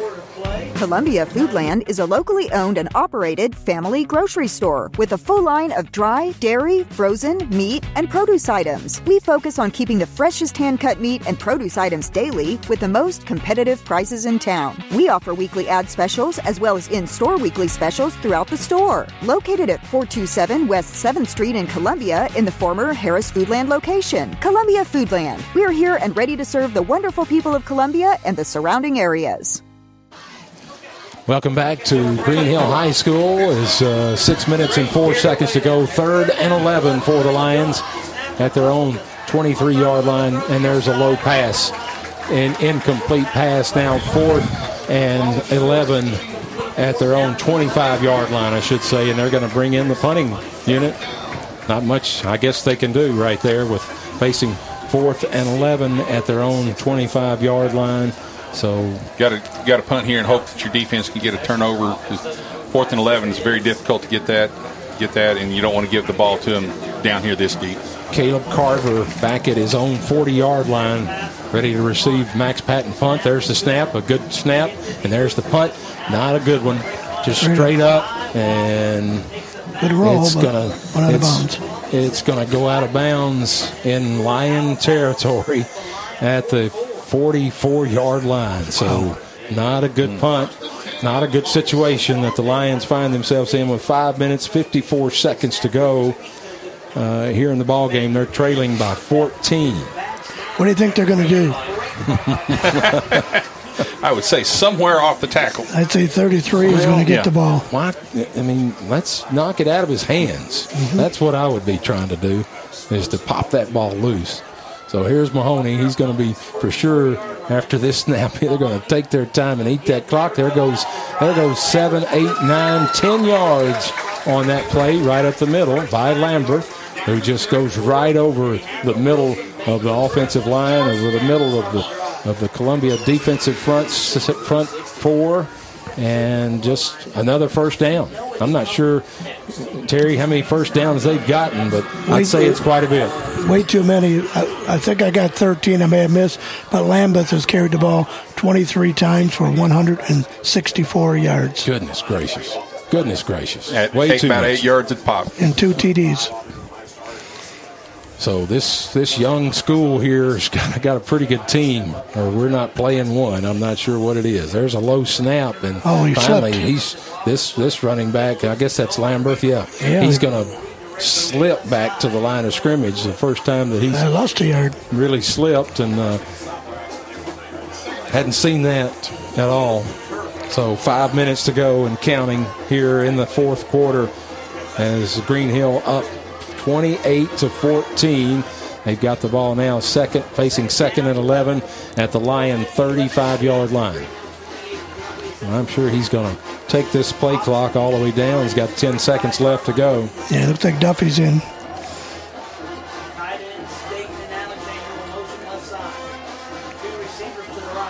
Snap comes with 3 seconds to go. There's Duffy up the middle. He's got 5. Before he's fine. Ball's on the ground. Ball loose. Did the ball come out? It did. And who's got it? Columbia's saying they've got it. I think they got it. Who's got it? Who's got it? Let's see a signal. We're not going to see a signal. No, I think we do. Oh, we got a signal? Yeah. They're not going to give us one, but Columbia's got it. I say, everybody's changing. Both sides are changing their teams, so evidently we got the ball back. Yeah, I'm not sure who did that, but that's a good sign. Okay, now's a chance for us to, again, this being a non-region game, yes, we want the win, but this is a good chance for us to practice our 4-minute offense or hurry-up offense and see what we can do with it. Hopefully that's how he sees it. We'll see what we can do with this. So, ball spotted at the Columbia 30-yard line, 4 minutes, 16 seconds to go. All 3 timeouts for the Lions. Here's Usselton in the shotgun, looking throw, gets it to Bubba Perkins on the left side. He's looking for room. He breaks one tackle, breaks another tackle, crosses the 40, up to the 43-yard line before he's brought down. They'll stop the clock to mark the chains. So first and 10 for the Lions.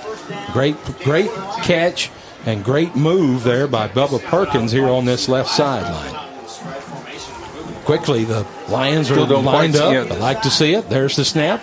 Usselton back to throw, almost intercepted, incomplete, ball's incomplete. So he was trying to reach another one of those receivers, trying to reach Jordan Davis out there on the right side, and balls just fell short, but almost again intercepted by the Hawks. Actually, it's the first time this year I've kind of seen him throw into coverage. He tried to force that play into coverage there, and almost hurt us. Stops the clock with 3 minutes, 54 seconds to go here as they face now second and 10 from the Lion 43-yard line. Usselton gets his team up to the line of scrimmage in the shotgun.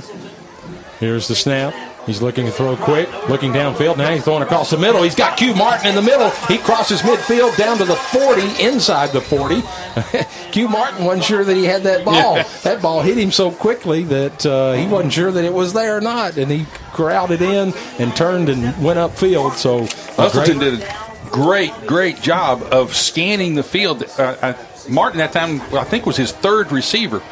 So he did it, and then the line did a super job giving him time to scan the field. Down to the 38-yard line of the Hawks go the Lions, first and 10, 3 minutes, 25 seconds and counting here in the ball game. Down 14, Usselton now in the shotgun, looking to throw across to the sideline, incomplete, as he was trying to hit, I think that's Jordan Davis over there on the far sideline.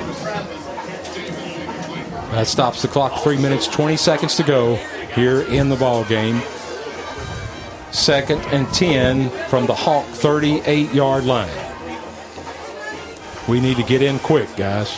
We need a quick score. Usselton gets his team to the line.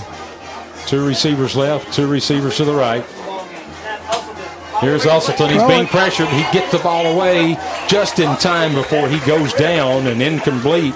It falls. I think that affected his throw as he got hit from behind as he was rolling out to his right. Not sure who he was trying to reach over there. It looked like Keontae Morris he was trying to reach, but to no avail. Ball falls way short after he took a hit in the back. Stops the clock, 3 minutes, 14 seconds to go. 3rd and 10 from the Hawk 38-yard line. Three receivers now to the right, one receiver to the left. And here's Usselton. He's looking, throwing down. They got a man wide open and can't hold on to it. It was just a little outside to Jordan Davis, all the way down to the 23-yard line, but he just could not hold on to it. It was just a little away from his outstretched hands to bring that ball in. Well-designed play that they cleared out with two receivers, and Davis turned out on a deep out route with plenty of room for the first down. We just missed connecting on the pass right there. So Columbia takes time out. They're going to face a 4th and 10 here with 3 minutes and 9 seconds to go. We'll just keep it here because I'm not sure if I would have tried to use that timeout right there. You know, the clock had stopped with the incomplete pass. So you had that 35 seconds. I know they're wanting to get the right play in. Yeah. And it's got to be at least a 10-yard play to keep them in this ball game. That's what's a shame. Doggone it. So they've got again. You can tell we're still new to this part of the offense.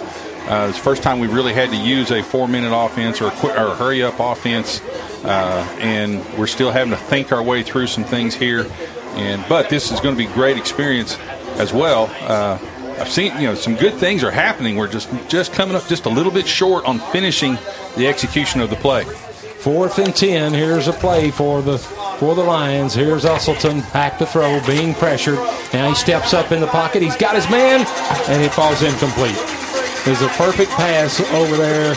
I'm not sure who that was. I think that's Q Martin. That was Q Martin. He hits him in the numbers and just falls incomplete.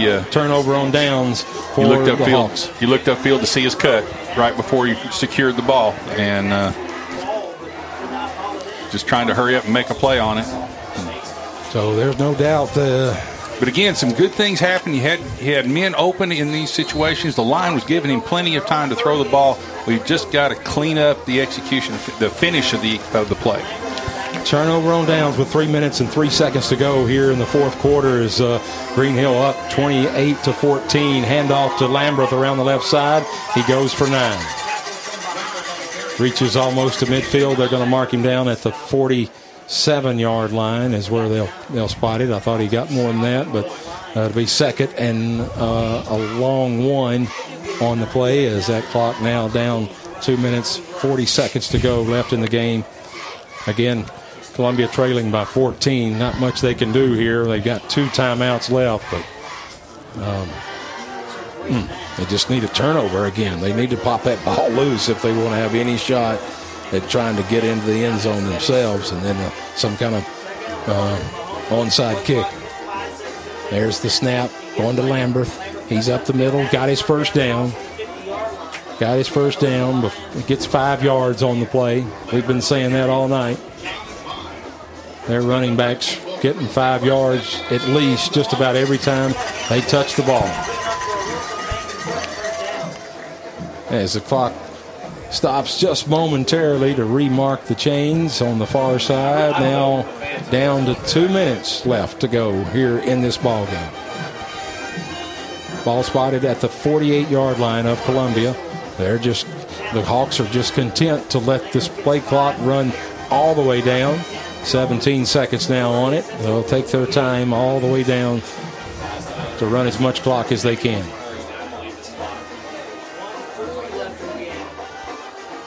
There's a snap, then a handoff to Lamberth. There's 5, 6, 7, 8 yards on the play, right up the middle.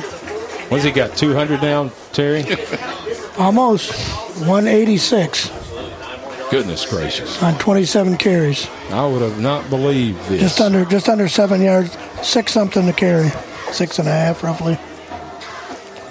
I would have not believed that if you'd have told me that he would have almost 200 yards, well, one man. They got 1:07 to get the other. And it's all come on about two plays. 14. Yep. On a variety of two plays. Inside a minute now to go as second and one at the 39-yard line. There goes Lamberth, and he finally gets stopped, but he's still going to pick up his first down as he crosses the 40-yard line or approaches the 35-yard line. That'll stop the clock momentarily. 46 seconds to go, but that's going to do it right there. They don't really have to do anything else but take a knee. And that's what they're going to do, is line up in the victory formation as the clock is just going to wind down. They'll have to run one more play after this. What a shame. But you got to take your hat off to the Green Hill Hawks, as they had a game plan to run that ball, and that's all they had to do. So there goes the first knee.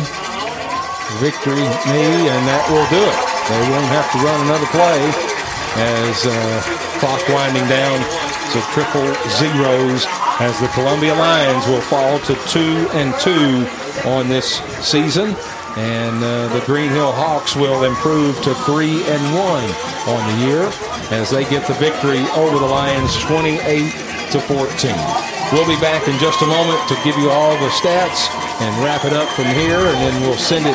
Stay tuned. We'll be joining J.P. Plant, and TriStar Friday Night Live will host here on Front Porch Sports Radio Network. Oasis Liquors offers the best selection of wine and spirits in southern Middle Tennessee. Owner Terry Bodright believes in integrity and responsibility. He welcomes all customers who are 21 years of age or older and have valid ID. He urges everyone to drink responsibly. Don't drink and drive. Please use a designated driver. Oasis Liquors is open 7 days a week, Monday through Thursday, 8 to 9, Friday and Saturday open later, and Sunday, 11 to 7. Visit Oasis Liquors at 404 West James Campbell Boulevard in Columbia. Oh, and don't forget to ask Terry about the wine pairings for your next meal. Hi, I'm Robert Rogers at Parks Motor Sales Buick GMC. And I'm Michael Parks Lawrence at Parks Motor Sales Buick GMC. Together, we're Mr. Bobby Parks' grandsons, and we run his dealership, and we are glad to be part of our local community. Being family-owned and operated, we invest heavily in our community. We do things like sports teams, schools, bands, you name it. We try to help everybody we can. The reason why we do this is because we all love this community. So come do business with us, your neighbors, at Parks Motor Sales in Columbia, Tennessee, right off Nashville Highway, or at parksmotorsales.com. For 40 years, Beck Dental Care has been the personalized and comfortable option for the health of your smile. The caring staff maintains a high level of safety protocols and attention to detail. Advanced technology provides your choice of sedation and the best of dental implant solutions to restore complete oral health. Open until 7 p.m. 2 nights a week. 931-388-8452. Beck Dental Care in Columbia, 1603 Rosewood Drive. Serving Murray County for 40 years, the Jewelers Bench has provided the highest quality jewelry at the very best prices. They work hard to make their customers happy, and it's paid off. Their customers keep going back. Quality jewelry, custom vintage and estate pieces, and professional jewelry and watch repairs. We offer jewelry loans up to $4,500, and we will buy your gold. The Jewelers Bench, still here, still the same. 808 Trotwood Avenue, Columbia. For the 75th year, Columbia Central Lions football plays on WKRM. Back to the booth, here's Lee Maddox. And welcome back, everyone, to Green Hill High School as the Green Hill Hawks are celebrating out on the field as they have defeated the Columbia Central Lions 28-14. All tied up at halftime. Looked like it was going to be a pretty even game, but the Green Hill Hawks just used their weapon of running the ball right up the middle. That didn't surprise anybody, but we could never stop them, Coach. Yeah, our offense was keeping up with them as long as we stayed on schedule. When we had a couple of penalties that hurt us and put us behind schedule, and then we got behind in the trading of the series That just put us behind too much for us to be able to catch back up. Secondly, our defensive front just could not get control of the line of scrimmage tonight, and their credit to their offensive line. They just came off the ball and whipped us and just pushed us back. Like Terry mentioned earlier, they were getting three to 5 yards down the field before they were getting into any contact at all. And I would just not have believed that if you'd have told me that that's what would have happened, but that's why they play it. Yeah. And that's what happened tonight. We did just get whipped right on both lines, both sides of the line of scrimmage for sure. Terry, you've got the stats. I sure do. For Green Hills, they had 34 rushes for 256 yards. The big rush was Lamberth, who carried the ball 28 times for 188, 2 touchdowns. Passing, they were only 3 or 4 for 31 yards. So total, they had 287 yards. Columbia with 22 rushes for 76 yards. Passing was only 8 of 18, but for 144 yards. So total offense was 220. So believe it or not, there was only 67 more yards that Green Hills gained, but it seemed like a lot more. So. It really did. It's definitely 14 points more because that is the final score. And, again, it was tied up at halftime, and Green Hill just took control just like they were doing that first half with that running attack game they had, and they didn't have to throw it. And that's what they had shown on film on their first 3 games, that they did like to throw the ball a lot, but they just didn't have to tonight. They didn't have to at all. And, we did have some good plays. We had a couple of critical drops that probably stalled some drives out that would have made this a closer game. But at the same time, we're still learning. We're still growing into this offense, and hopefully we can take this experience, take these lessons we've learned about our 2-minute offense, or in this case, a lack of a 2-minute offense, and get ourselves geared up for what's coming down the road. The region schedule, and I think we can grow from this. Well, there's no doubt that we'll hopefully have a lot better chance next week, or we'll put this one behind us, or actually look at the film and try to get some answers as to what happened, because the next opponents are going to be looking at this film and saying, hey, that's all we need to do is run on them. Straight at them. Yeah. But again, this will be where we check our, a gut check, and how do we face the adversity of getting beat up front? How do we respond to it? And if I know Coach Moore at all, and I know these kids from what I've been able to observe from the first half of this season, is we're going to respond. He's going to have them ready to go next week, and they're going to learn from the mistakes that they made tonight. Well, it's a special week next week. Now, Green Hill will go on the road to play at Hillsboro, but for the Lions, it's a special week next week as they will host Nolansville at Lindsey Nelson Stadium, and it's homecoming. So let's hope that doesn't take away from all the with all the festivities that are involved with it. But I'm sure the coaches are going to make sure of that they're going to focus, because it's a region game, a very important region game for the Lions to get this thing turned around. They're now at 500, and folks are going to be looking at this film, and I can see the coaches have talked to the players there on the field to hopefully, like you said, they're gonna correct these mistakes. They had a letdown tonight. No, that's not what we really are. I don't know what it was, but Green Hill definitely had our number tonight. So, but the big thing is all our goals are still ahead of us. This was not a region game. It's something that can help us learn to prepare for our region games, and everything we're still wanting to do is still out there ahead of us and in our control if we will go out and learn from these mistakes, grow from this, and then just get ourselves better, especially up front.